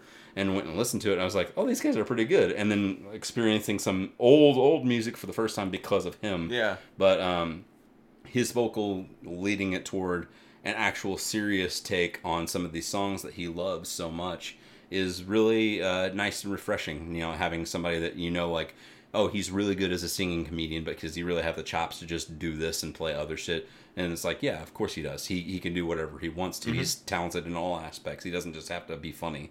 Um, so it was really cool. Uh, check that out if you like Jonathan Coulton, or if you just want to listen to some cool old covers that are brought to light now What have you listened to, Chad? Um, well, we got a uh, a good handful of uh, new releases since we've been around. Mm, I got a uh, good handful right here, if you know what I mean. Oh boy.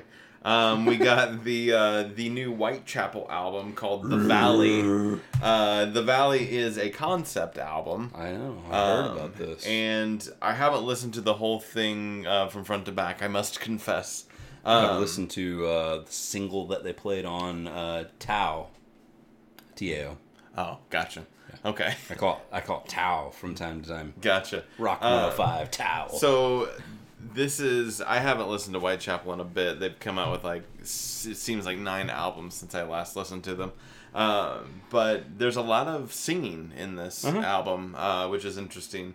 Um, and I don't know if it's the their singer uh, that's singing or if they've got like featured I I- singers I, on think, there. I think it is their singer, but Gotcha. it's uh he said on an interview that I had heard that the concept album was just written out of some of it was like personal stuff that had happened in his life and he was just I writing see. from personal experience to make this story more culminative whenever it came out. Um, Interesting. But uh yeah, listen, I was really surprised that they would play it on TAO in the first place. It was on the segment that's like Full Metal Jackie. Yeah. Some that chick that she just plays more heavier music. and Yeah, it's not like it's not actually a TAO Yeah. segment. It's one that like they go across. It's like Yeah. cross country. Yeah, they not- had that. That was she. He was. They were interviewed by her on Oh. that show, and Yeah. that's why they played the single afterwards and That stuff. And I was just like, it really surprised me because this is like very like deep growl.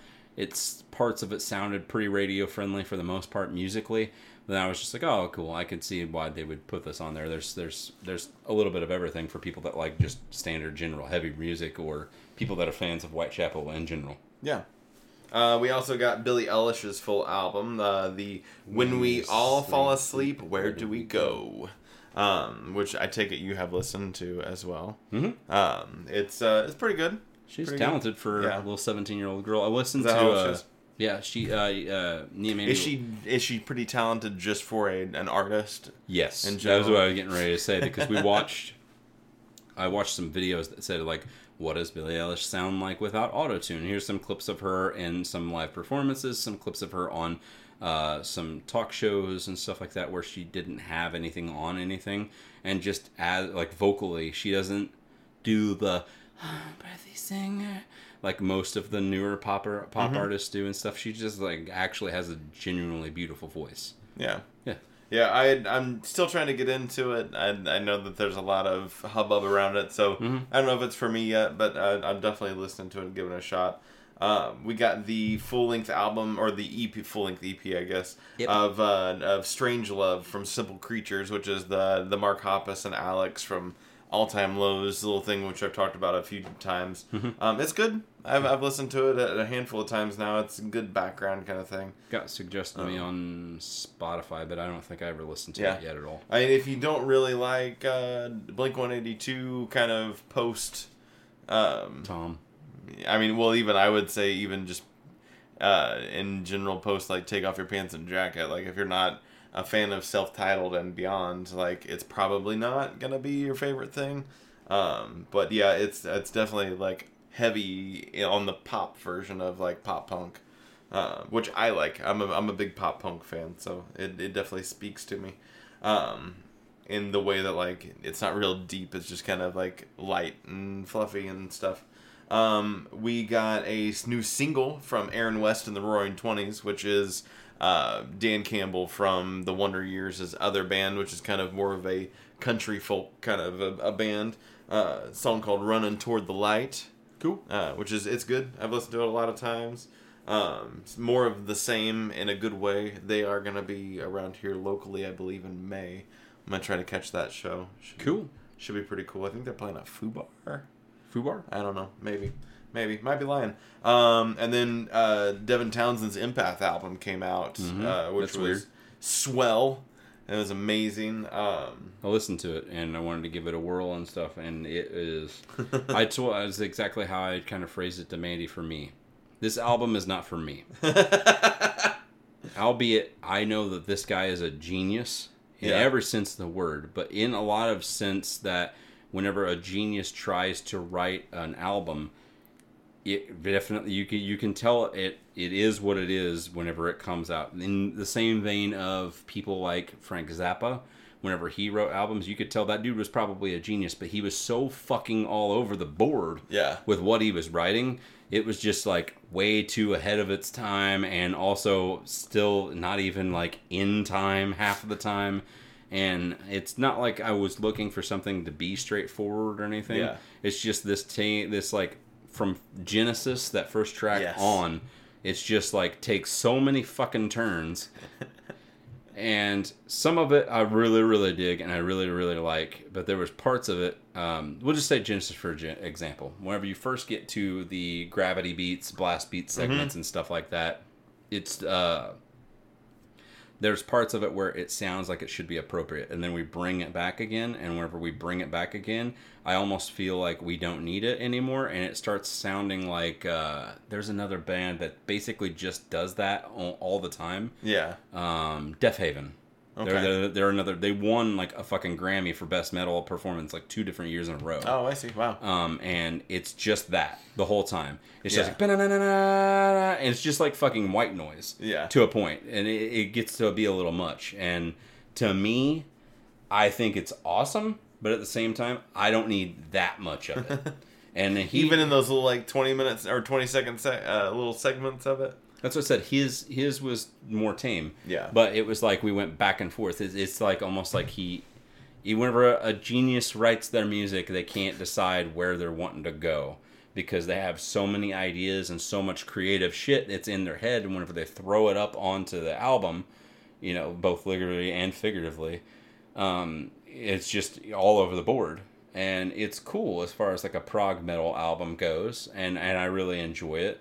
That opening track that sounds all beachy and shit, and it kind of bleeds into bleeds into uh, to Genesis or whatever from there. Um, the transition's really good. The rest of the album's good too. Um, I, I, I, like I said, it just I, there are parts of it that I didn't really resonate with, and it just I, that's just how I I process my stuff. If it's I can respect the talent of the artist, but Yeah. it gets to a point where it's so fucking all over the board that I'm just like, it's a little too much for me. I'm gonna have to dumb my brain down a smidge and not listen to this. That's funny. Yeah, I was in. I loved it. Um, it's it's a, a really good time. There's a song that stood out to me uh, for more than one reason on there. Uh, besides the songs I'd already heard, uh, there's a song called "Why" in there, uh, which is very much like it could just be a stage show thing with like probably a, a total of maybe 30 to 40 seconds of like a, a kind of a, a heavy metal death metal kind of segments sprinkled into it but mostly just like a real like belted out i'm gonna tell you a, a musical story uh, kind of a song and it was just like wow this is crazy coming out of this in the middle of there. Uh, but his range and his uh, ability to change from one thing to another and the different vocal styles and half the time not even him singing but Yes. which i also was like at first i was like well he's the singer but like there's a lot of other Mm-hmm. but it's he's he's not the singer he is the he is the orchestra he is Mm-hmm. He's, is that's he's what I meant. He's, he's literally all like- over the board on the things. he is the conductor of that show and uh, i was i was definitely impressed with it i i will continue to listen to that thing over and over again because it is a little bit um changes a lot of directions and so what is fun for me is to Oh, I mean, like, understand the different directions. It's very avant garde and more so in the vein of it took like what we were trying to do with Dying in Slow Motion as our band a long time ago and trying to be more mathcore and progressive metal and changing like time signatures every like you know four measures basically and coming up with something that's completely new to where you didn't listen to the same exact thing more than once yeah um, and it gets to those gaps and stuff like that with them. It took what we were trying to do and it escalates it like twenty fold. yeah way more way more talented Yeah, um, I also I, I kind of wrote down that I listened to a little bit of that Britton Buchanan's. Mhm. Uh, he's only got some on on at least on Google Play. He's just got. I guess he was on one of those music shows.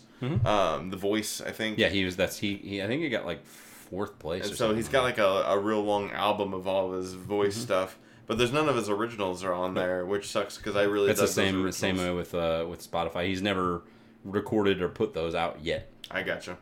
Um, He's still like uh, he did the voice and then was on a couple of small things and then after that went on started doing this tour. So it's it's Yeah. not really been that long that he's been actually doing things out. Yeah. So. Um, but yeah, if you if you get a chance to check out maybe some like YouTube videos of him and what I'm sure there's some shit out there. But Britton Buchanan was pretty good. Um, and then uh, a couple other mentions. There's a band called Lovely the Band. Mhm. Um, you've heard of this band? I've heard of the band. I've never listened to them. They've I've got a them pop up song. You've heard it before. Um, it's uh, I like that you broke. You're broken like me. That's uh, na. you know what I'm talking about? No. Kind of Cage the Elephanty. I get Um, but it's like. Um, they were on um, uh, uh, uh, American Idol Hmm. the, the other night as like one of the collaborator bands.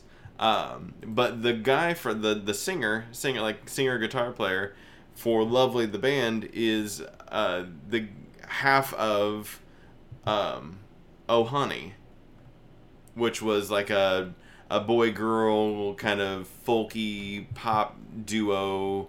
Uh, I wouldn't even say pop. I'd say like folk indie kind of thing. And they did like a, a it. Mitchy Collins. yeah, Mitchy. Uh, he he went. He was with Oh Oh Honey was the name of the band, and uh, they had uh, a lot of good songs, and I really dug them. And so, if you like Lovely the band and you like that song Broken, um, go check out Oh Honey. Uh, they sound nothing like Lovely the band, but it's the same singer. So I thought that'd be fun to to share.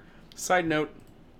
And then um, not a uh, a band, but I did want to mention because we don't typically mention anything like this, but um, there is a, a podcast uh, called Campus Comics Cast, which is done by our local comic book shop, the Campus Comics. And uh, one of the guys I work with is on the show, as well as uh, Mike, who runs the show, runs the, the store, and then um, and then also joined by Scott, who runs the Berg Comics uh, and Berg Comic Con um, in Harrisburg. So uh, they do a, a show, I think, every other week or so, every week. Uh, depends on how everything rolls. But one of the shows they do every month is they actually go through the whole previews uh, for comics. So so they kind of go through and let you know what's cool and what's coming up. And uh, we go through and we touch a little bit of comics. But if you like the comic section of what we do, I definitely recommend you checking out Campus Comic Campus Comics Cast. Um, I've been kind of catching up on it, which made me think like we've never gave them a nod, and uh, I listen to them all the time, and uh, I'm friends with Mike and with with uh, Dan, who's on the show. So uh, I thought I'd I'd mention that uh, little ditty. Um, speaking of, I have not read any. you haven't read any Nope. of them things. I'm doing a bad job on uh, on promoting us talking about comics. You're fine. I've not had a chance to read any of them, I've- so you give I've- me a f- little flavory. I've read a, I've read a good poop ton actually because when we rolled over into the new month um, on Comixology Unlimited, Mm-hmm. they give us a bunch of new comics. nice. Uh, but what they also do is they take away some comics, Mhm. such as is the thing that happens with the subscription services. We give you new things, but we got to take away some things. Yep. Um, and when that happened, I was like, oh, there's some books I want to read on here that are getting ready to come off of here. So I I had this scheme um, to do, which was I'm gonna borrow a bunch of these books, download them onto my tablet, and then take my tablet offline so that it doesn't end the subscription of them. Smart. Um, it worked, which was cool. So I read a lot. Um, what I found after I got done reading what I was gonna read, and I was like, ah, these other ones get taken away, whatever. I turned back on online and didn't make me get rid of them. They're still downloaded. You keep my, them until you're done. until I re- basically, yeah. As long as I've borrowed them and I've downloaded them, You keep them until They're still yeah. good, And yeah. then whenever you take them back, you're like, oh wait, no, no, then you can't get them. They're back. gone. Yeah. But what I did read out of all those and everything that I read was all things that expired on Comixology Unlimited. So if you like my recommendations and you have Comixology Unlimited, you won't be able to read them. Sorry. Sorry. Um, first up is the Flintstones Volume 1, which is the kind of revised version of the Flintstones that they did a couple years back. Set in a dystopian future. It was kind of, no, that was Scooby Doo. One man. Uh, so Flintstones was just kind of a more realistic take on the Flintstones, and I was like, oh, they got Volume One on there. I'll read like the first ten pages of it and whatever, and then Wouldn't it be cool if they did like a, uh, a CW Riverdale esque series, but with the Flintstones? and they made it like a real drama. I don't- They pulled it off with Archie, and I was really Yeah. surprised. I I, don't meant- know if they'll get it. I don't. I don't think they could, but I just, I just thought about that after you said it, like a more real take, and I was just like, what would that be like if they was like really being serious about it? It was kind of like the. Uh, But they still just like they get mad, and then Barney's just like, "Come on, Fred, let's go," and they get in the car and they fucking do the scoot thing still while they're getting away, but they're like being serious about it. like it was pretty much uh, like you could have pulled this off, and kind of I guess they did. It's very like it could be Roseanne, you know, it could be any of those like more realist, like like down to earth, uh, more real family kind of stories. But the Flintstones did. Uh, but it was it was really uh, more interesting than I thought. I ended up reading the whole first volume of it. Um, I downloaded it as a joke, and it was not nearly as jokey as I thought. Um, you know, they go through. Uh, you know, Fred and Barney were in the war uh, against like some tree people or some weird shit like that. In the Um, war? They uh, they had a war, so they're veterans. Oh, Uh, they're vets. yeah, they're vets, um, and they go through, and then they kind of deal with um, the new technologies, and like they kind of cover everything that is like happening in modern times, but they just put it in in Flintstone times. I got you. Um, I don't, I wouldn't be like, oh, read this above anything super cool, but like if you're just looking for a light read that's kind of like these are familiar things to me, but are slightly different. It's it's an interesting take on it. Um, Or if you're just like a hella big fan of the Flintstones. If you're a hella big fan of the Flintstones, you might hate it. Um, Oh, really? I don't know. I, you could go either way. For these aren't my Flintstones. Oh wow. Uh, I read the Justice League Power Rangers team up from 2017.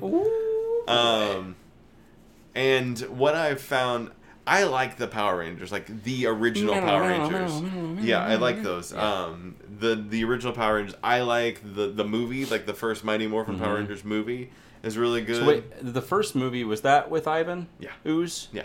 What was was there a second movie that was around that time or No, that they started. That's like they branched off into dinosaurs after that. Like, Okay, because that was the essential thing. That the whole first movie was why they went to the new suit or like the new like, like the Zord, dinosaurs. Zord or yeah, the called, yeah. Um, yeah, so like that kind of transitioned into that, and I don't. There, I'm sure there were plenty of movies afterwards, but there weren't any that were just that were as good as that. Yeah, yeah. And that cat, there was never a cast as good as that cast. And, Right. Um, and I'm speaking from the kid who watched it, so of course it's there's never a cast as good as Right. that. Somebody else's is gonna be something else. But so this Power Rangers are those Power Rangers. It's Jason and Trini and whoever else and Cool. and uh, all them um, and Justice League and just like you have with the Batman Teenage Mutant Ninja Turtles co- crossover, one of them gets blasted into the other one's city and they're like, "Who are these people?" and blah blah blah.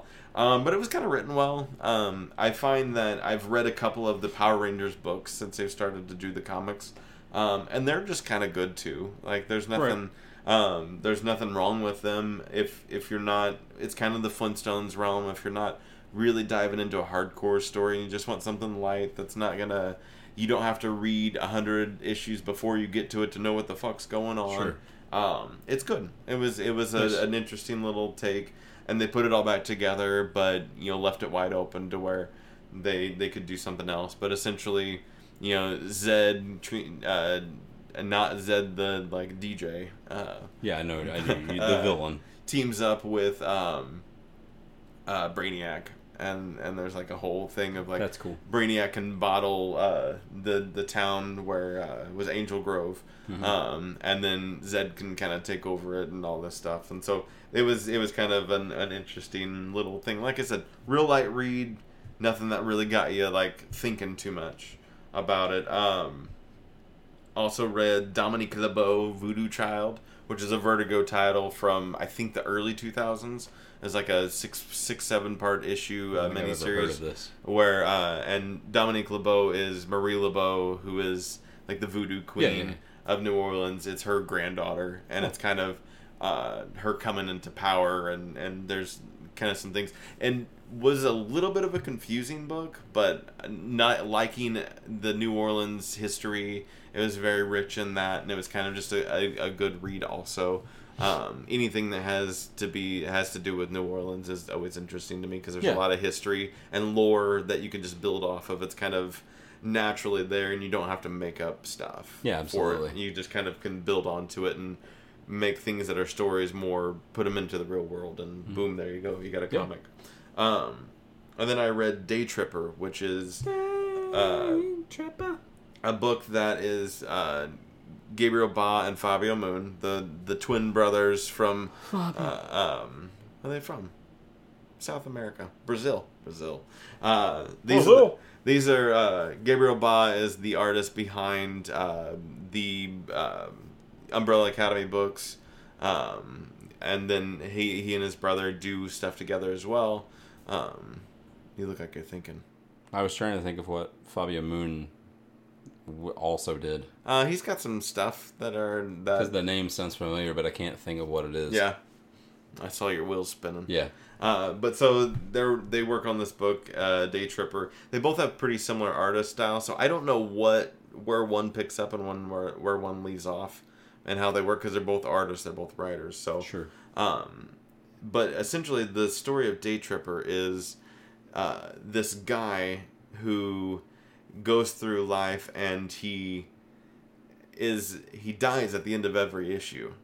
Um, but it's at different points of his life, and each issue is titled a different number, which is the age that he is when he dies. And so it goes through all of these different versions of his death, and uh, tells those stories of what would have happened if he went this direction or this direction. But it's all out of order, so it's kind of discombobulated. Um, but it's a real interesting That's what it is. kind of tell. What is it? He did stuff with American Vampire before.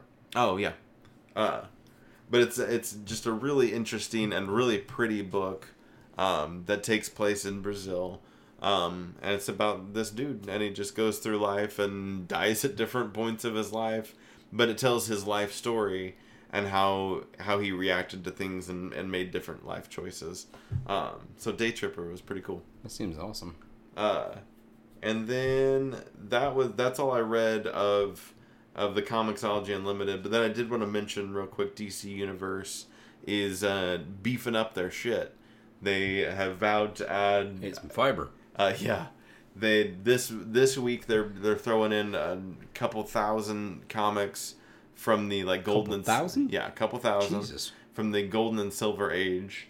Um, and then by the end of this month, they will have twelve thousand titles in there added Jesus to Christ. it. Um, That's smart to do though. they are- on that old all that old shit. they're they're Marvel Unlimited it. They're Yeah. everything they've got digital. They're loading into there. Um, up until I think that it's twelve months is Mm-hmm. what they're giving it, which is I think right about the same time that they're doing they do Yeah. there. Um, so we're getting everything, which was kind of one of the main complaints from the comic audience on DC initially, Universe. whenever they started talking about it, that was something that I thought they were promising, like from the get. I can't remember exactly what they had said uh, with it all, but I think that that was a major complaint. Is like, yeah, that's great, and we even talked about it a couple times. It's like, Yeah. yeah, we got the app, but we've got issue one, Mm-hmm. and that's it. So, so this will be really cool, and this will really compete with how they've kind of teamed up with Comixology Unlimited. You know, they've got books in there, and it sounds like they'll have Comixology books um, in their unlimited program, but they're going to take them away, and it's going to be in and out.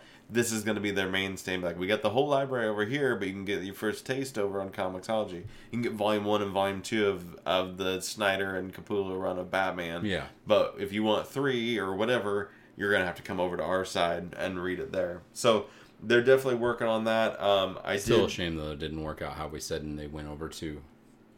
And they It would may be cool still if they would have still gone to ham. I mean, they're definitely going. They're definitely going big with this right now, um, which tells me that things aren't working out as great as they had hoped. Um, they're trying. They're really trying to get their readers. They're trying to get their people. They did a whole uh, thing where you can go on there. I think right now even and watch the first episodes of all their new shows. Like you can go and watch the first episode of Titans and the first episode of Doom Patrol and the first episode of uh, the Justice League Young Justice Outsiders.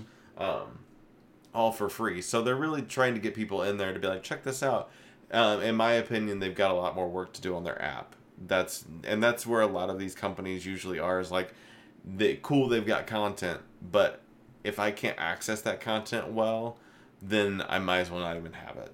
So that's what they've got to work on a little bit more, and I see them definitely having to work on over the next couple of months. I I finally.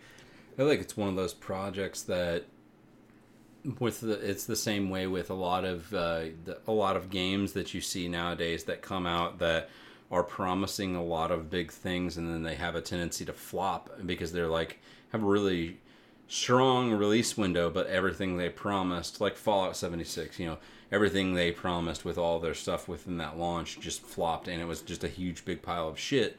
And they're trying to gradually pick up a bunch of different things that I always have a tendency to believe like if you bought the game or if you just don't want to play it or if you're wanting to wait and see how it unfolds give it like a good year.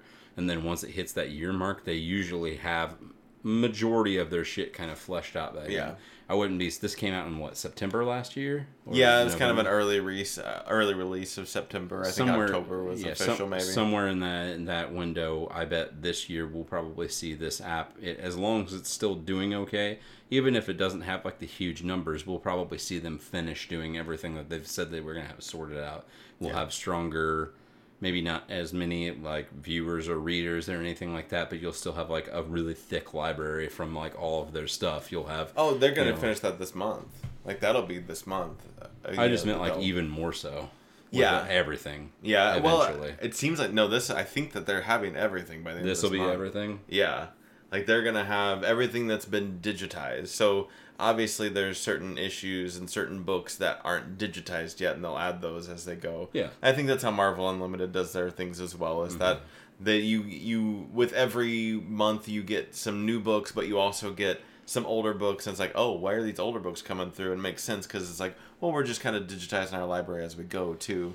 So it gives some new content in there. But I think Marvel's still trying to play catch up with it though too, because there's a lot of newer stuff that was on Marvel Unlimited that would be runs that I would try to read and it didn't finish out what was on there. And it wasn't that they I would assume they should have a digital version of this on there.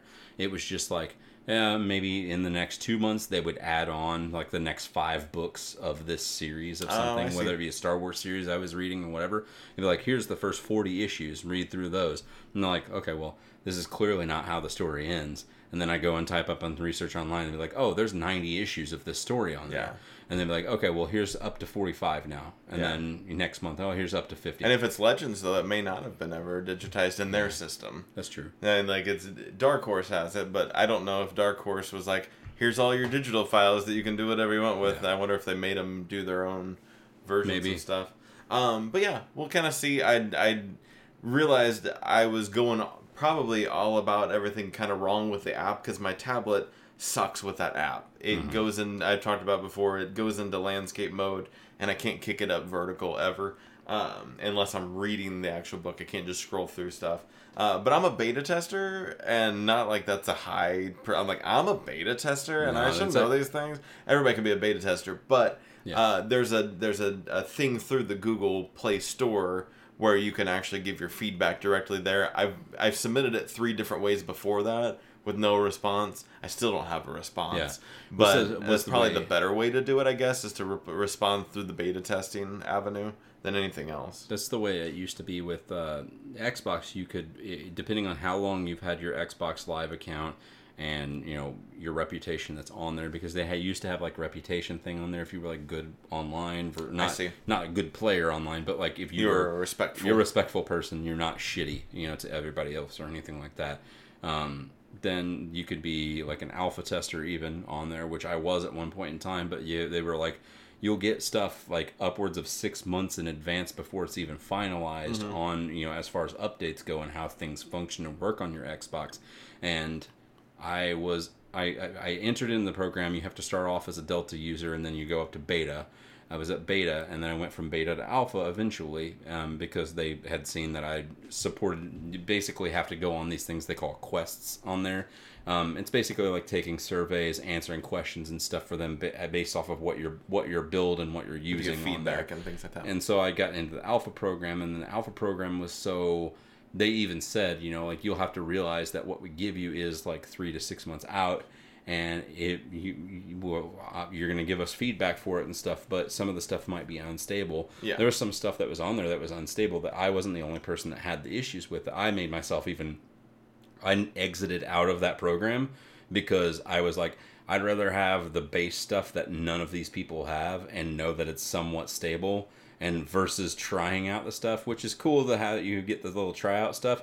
But for whatever reason, beta builds of like apps and the way that that was working and stuff Mm-hmm.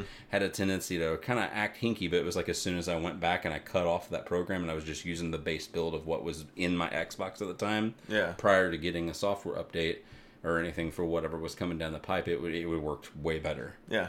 So it, it just sucks, you know. And and I, I didn't get any other feedback from, like you said, you know, from Microsoft from anything that I would suggest if I was like this function that you put on here, I'm giving ones because I couldn't even hear anything. Like I had the, opened this app and it, Yeah. the audio was fucking gone. Like it was just something that was broken with it, and I didn't get anything back with it. It never got fixed until they like eventually did the software update that came out to everybody. Yeah. I'm just like, it's cool. I mean, I'm sure they probably heard it, but it would be nice to know that you actually heard Yeah. what I was talking about. Like, And maybe they thanks, get a we lot of- appreciate that. Um, you know, we're, we're working on it. Blah blah blah. I'm like, Yeah. yeah, you're you're an alpha. You're you're stumping. You're stand out more so than the other people because you're trying to help them develop, basically. Yeah. Yeah. Yeah, we'll see though. I'm, I'm excited for hopefully what they can do. Um, you know, it's one of those things though. If it if it isn't a usable interface, it's still going to be difficult to justify renewing it after a Yeah. year. But you know, we're we are technically official launch was, I think, sometime in December. You know, you got it kind of early. They were, you know, they're being gracious of it. There may be an official launch on there at some point. But if that, if December, if I'm thinking right, then we're we're five months into this thing. Um, you, they've they've improved a lot of things. They've continued with their content. They've not never lacked on content as far as video content. Um, there's a lot of great things in there, and it seems like for most people, and on my phone even, the the the layout issue that I'm experiencing doesn't happen there. So it's something specifically to my tablet or to tablets like Yeah. mine. Um, That's so it. I've had I've had that too with uh, apps that I'm. I can't remember which one it is. I I don't know if it's SoundCloud. There, there's an app that I have that's available on my phone, on my tablet, and it might be SoundCloud. My phone, my tablet, my PC, and the consoles because there's an, a SoundCloud app on like, Ah, the Xbox yeah. and, and on PlayStation too, I believe. Um, but I, I've had access to it, and it being like a beta build, you'll see like, oh, well, it works totally fine on the console and on your PC, but then my tablet will have some weird hinky issue that is specifically Yeah. only to this, and then it's on fine on your phone or fucked up on your phone somehow, but everything else it's working fine Yeah. on, and yeah, Yeah, so hopefully they'll get they'll get it fixed, um, and I can do some more reading on there. In the meantime, I probably won't do a lot of reading still. I can't even. It's been a long time since I've even Yeah, read been- anything on uh, on the DC Universe app. Yeah. Um, but I it's cool. I st- you know I love the DC Universe. I just don't uh, make time for shit that doesn't work for me sometimes. So, um, you ready for some palms, dude? Let's do some palms at the dot. Palm palms at the dot. Dot. What you got for me? What's your palms at this dot? Um, well, I started reading East of West. Yeah? Um, like I mean, when I say start, I mean like I probably read like five pages. yeah. Um, so Did you like those five pages? they were good. There was it was a, it was a great five pages. I'm telling you, like it takes a bit because you'll get into it that first bit, but there's like a first like maybe I want to say like 20, 30 pages where you'll be like, I get it, and it's cool that it's building up to this, and then once you start getting a little bit more character development, like, oh, this is really cool. Yeah. Yeah. I'm in, I'm in it. I'll, I'll definitely read it. Um, so East of West Volume One, and uh, I'm gonna try to get back into Fear the Walking Dead. Oh, cool. Um, and I think I stopped after season two. I've We're heading into one. season 5 Mhm. so I've got two seasons to catch up on. There's been a lot of things that have developed over the last couple of seasons that I think could bring me in, but I just got to give it time to Yeah. do that. And um, so, and you we're, we're we're past Walking Dead. Um, it's kind of hard to catch up on Fear the Walking Dead while Walking Dead's going on. It's not Yeah, yeah, my yeah. favorite thing. That's too many dead things at once. Yeah. Um, so I think I'll try it out. I'm gonna try. I'm gonna try to get an episode or two in Good. over the next week or two, and uh, we'll see. We'll see what happens. But that's what I'm trying to do. Uh, mine is uh, I'm hopefully going to either get very close or to completely finish season nine of Walking Dead. Um, I don't really know for sure what we're planning on doing afterwards, but I'm just going to have that be my palm. That I want to focus on that as a show. For sure. And we're pretty in it right now. Obviously, when Game of Thrones starts, we'll be in on that too. But we won't be able to watch those until Mondays because it hits HBO uh, now as soon as it's finished airing. But by the time it's done airing, it's like 11 or 12 on Sunday. I work on Sundays anyways, and I don't get home until 12. She's not going to be up, so we plan on watching them on Mondays. Gotcha. Um, so Game of Thrones starts pretty soon. We'll be watching that. But Walking Dead, Cool. uh, I'm gonna read uh, Oblivion Song Volume Two. I purchased it uh, this past week. I just never got a chance to sit down and read any of it, but I'm excited to dip back into that world because I really, really enjoyed it the first time around. Um, and then I also picked up um, the Ace Attorney trilogy, um, the Phoenix Wright games that they used to have for like the DS. Um, basically, it's almost like a it's a very story narrative driven game that is like you take the role of Phoenix Wright, this attorney. Um, it's very it's Like a it's- lawyer? Mhm. Yeah. I gotcha. Yeah, like a lawyer. you're, you're you're a lawyer and you're doing the lawyer thing. Like you're in court. You're you know prosecuting or defending whoever it may be. Yeah. And uh, it has this big overarching story with this character, and uh, it spanned. They have three big titles that came out um, on the DS. Now I don't know if any of them was the 3DS even, but they did an HD remaster of them and they bundled them all together and they put it out on console, so you can pick it up on uh, Switch, PS4, and Xbox One. Now I got it on my Xbox since it's in here in the office, and uh, I'm excited to dip into it because it's been out for forever. I've always seen it and been interested in it, but I've never played one before ever. So um, I picked that up, and I'm, I'm definitely excited to check that out. Nice. But uh, that's Oh, what's I, up? I forgot to tell you. I watched. Uh, I one of my my palms last time was Mm-hmm. uh, the Star Wars Clone Wars the shorts. Yeah, I watched all those. yeah. Yeah. Um, they're a thing. You watched them before, right? I don't know. I watched them. I've got them on Probably not sequentially. Um, I do DVD too. or something. Yeah. Um, I, I don't know if I've watched them. I feel like I watched them when they first came out, like maybe out of order. Sure. Um, there's not a lot going on with those. Um, No, I mean it's just short little fun things Yeah. that got him to do. yeah, like animation wise. That art style is not my favorite either. That's like the it. Samurai Jack guy. yeah, Yeah, it's not my favorite.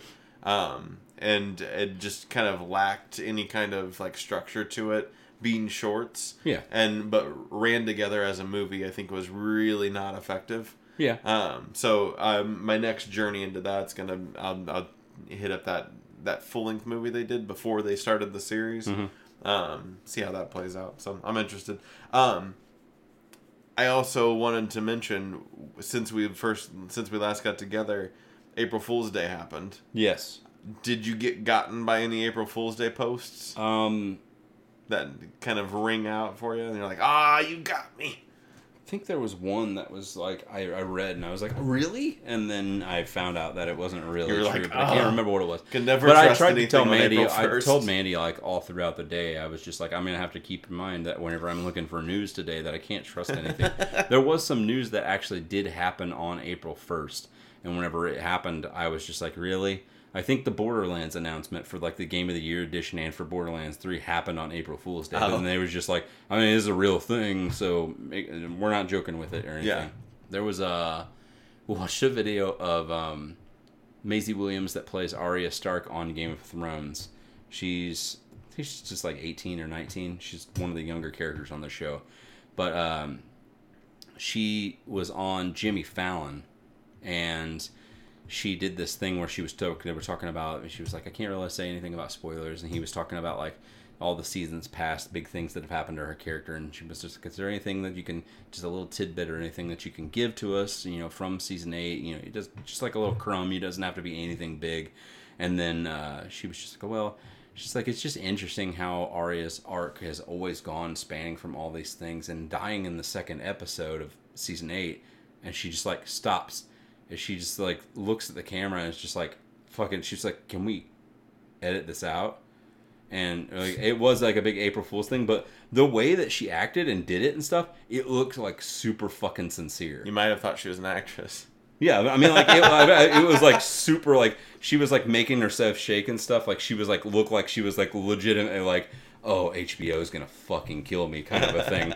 but then they, uh, she was just like, I'm, I'm gonna, and then she started walking off stage, and then she walked behind the curtain. Jimmy got up and walked back there and was like, is Maisie back there? And she peeks her head and that both go, hey, brother.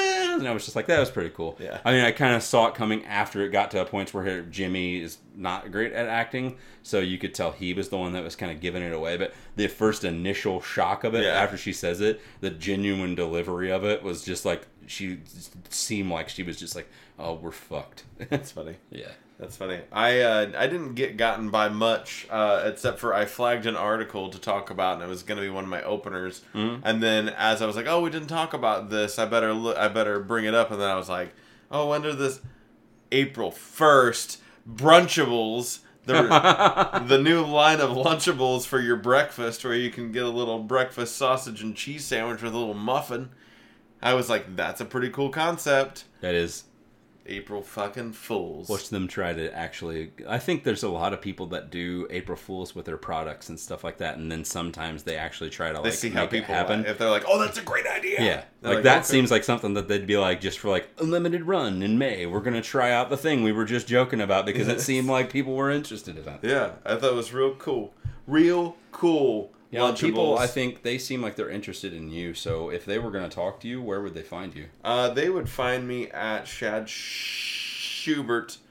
Um, I fell asleep on the keyboard. that had a small stroke I just laid on the S for a second. Uh, at Chad Schubert on all of uh, like the Facebook and the Instagram and the uh, Twitter. Um, and then uh, there's a website, uh, chadschubert.com. Uh, maybe there's something up there by now. Who knows? yeah I don't know. i don't either I'm not from the future. whoa you aren't How about you? I'm not from the future either. Is that what you were talking Yes, about? that's exactly what I was talking about. But if you were from the future, where would people ask you about the uh, the Farmer's Almanac? Uh, if you want to find me in the future and then also an alternate 1985 where Biff, 1984. Biff, five. But 1984 is the new uh, That is American the new, Horror that's Story. the new American Horror. If you wanted to find me in, Come one, come all. uh, if you want to come with me uh, to a land of not come, well, at Random Hero XIX on everything, just All like always. Whenever you, um, when you hear, when you say I'm gonna go to Aldi, do you say I'm gonna go to Aldi or do I'm gonna go to Aldi's? I definitely go Aldi, but I feel a little bit like a pretentious asshole. Okay. So, like, do you know what I mean? Like, yeah, there are a oh, I know exactly. say, you mean. like, like. Kroger's or Kroger. Yeah. Like there's a lot of those and I was just paying attention to it earlier and I was just like somebody somebody made a post on that was just like I hate it whenever people say Aldi's, whenever it's Aldi, and I'm just like yeah, is, I can I can see what you mean. It is pretentious, but at the same time, it's correct. And it's correct. And don't get me wrong, but there's a lot of things that people say wrong, especially in the area we live in. You uh, love use. Uh, uh, my mom and other people use that love use, like as Love in like love all of the people that are in the Yeah. general vicinity Yuns. of you know what I mean, like Yeah, where you're at. But I'm just like it's supposed to be love you all. Yeah, I love you all. Like, but Yeah. I mean, that's just the way it is. I just want to bring that up at the end of the episode and make this really Like, awkward. I, I, uh, no, you can't. There's no way to say like I feel New Zealand in a different way. No, You can't say it in just like a I, I for Nazarn. I feel New Zealand's.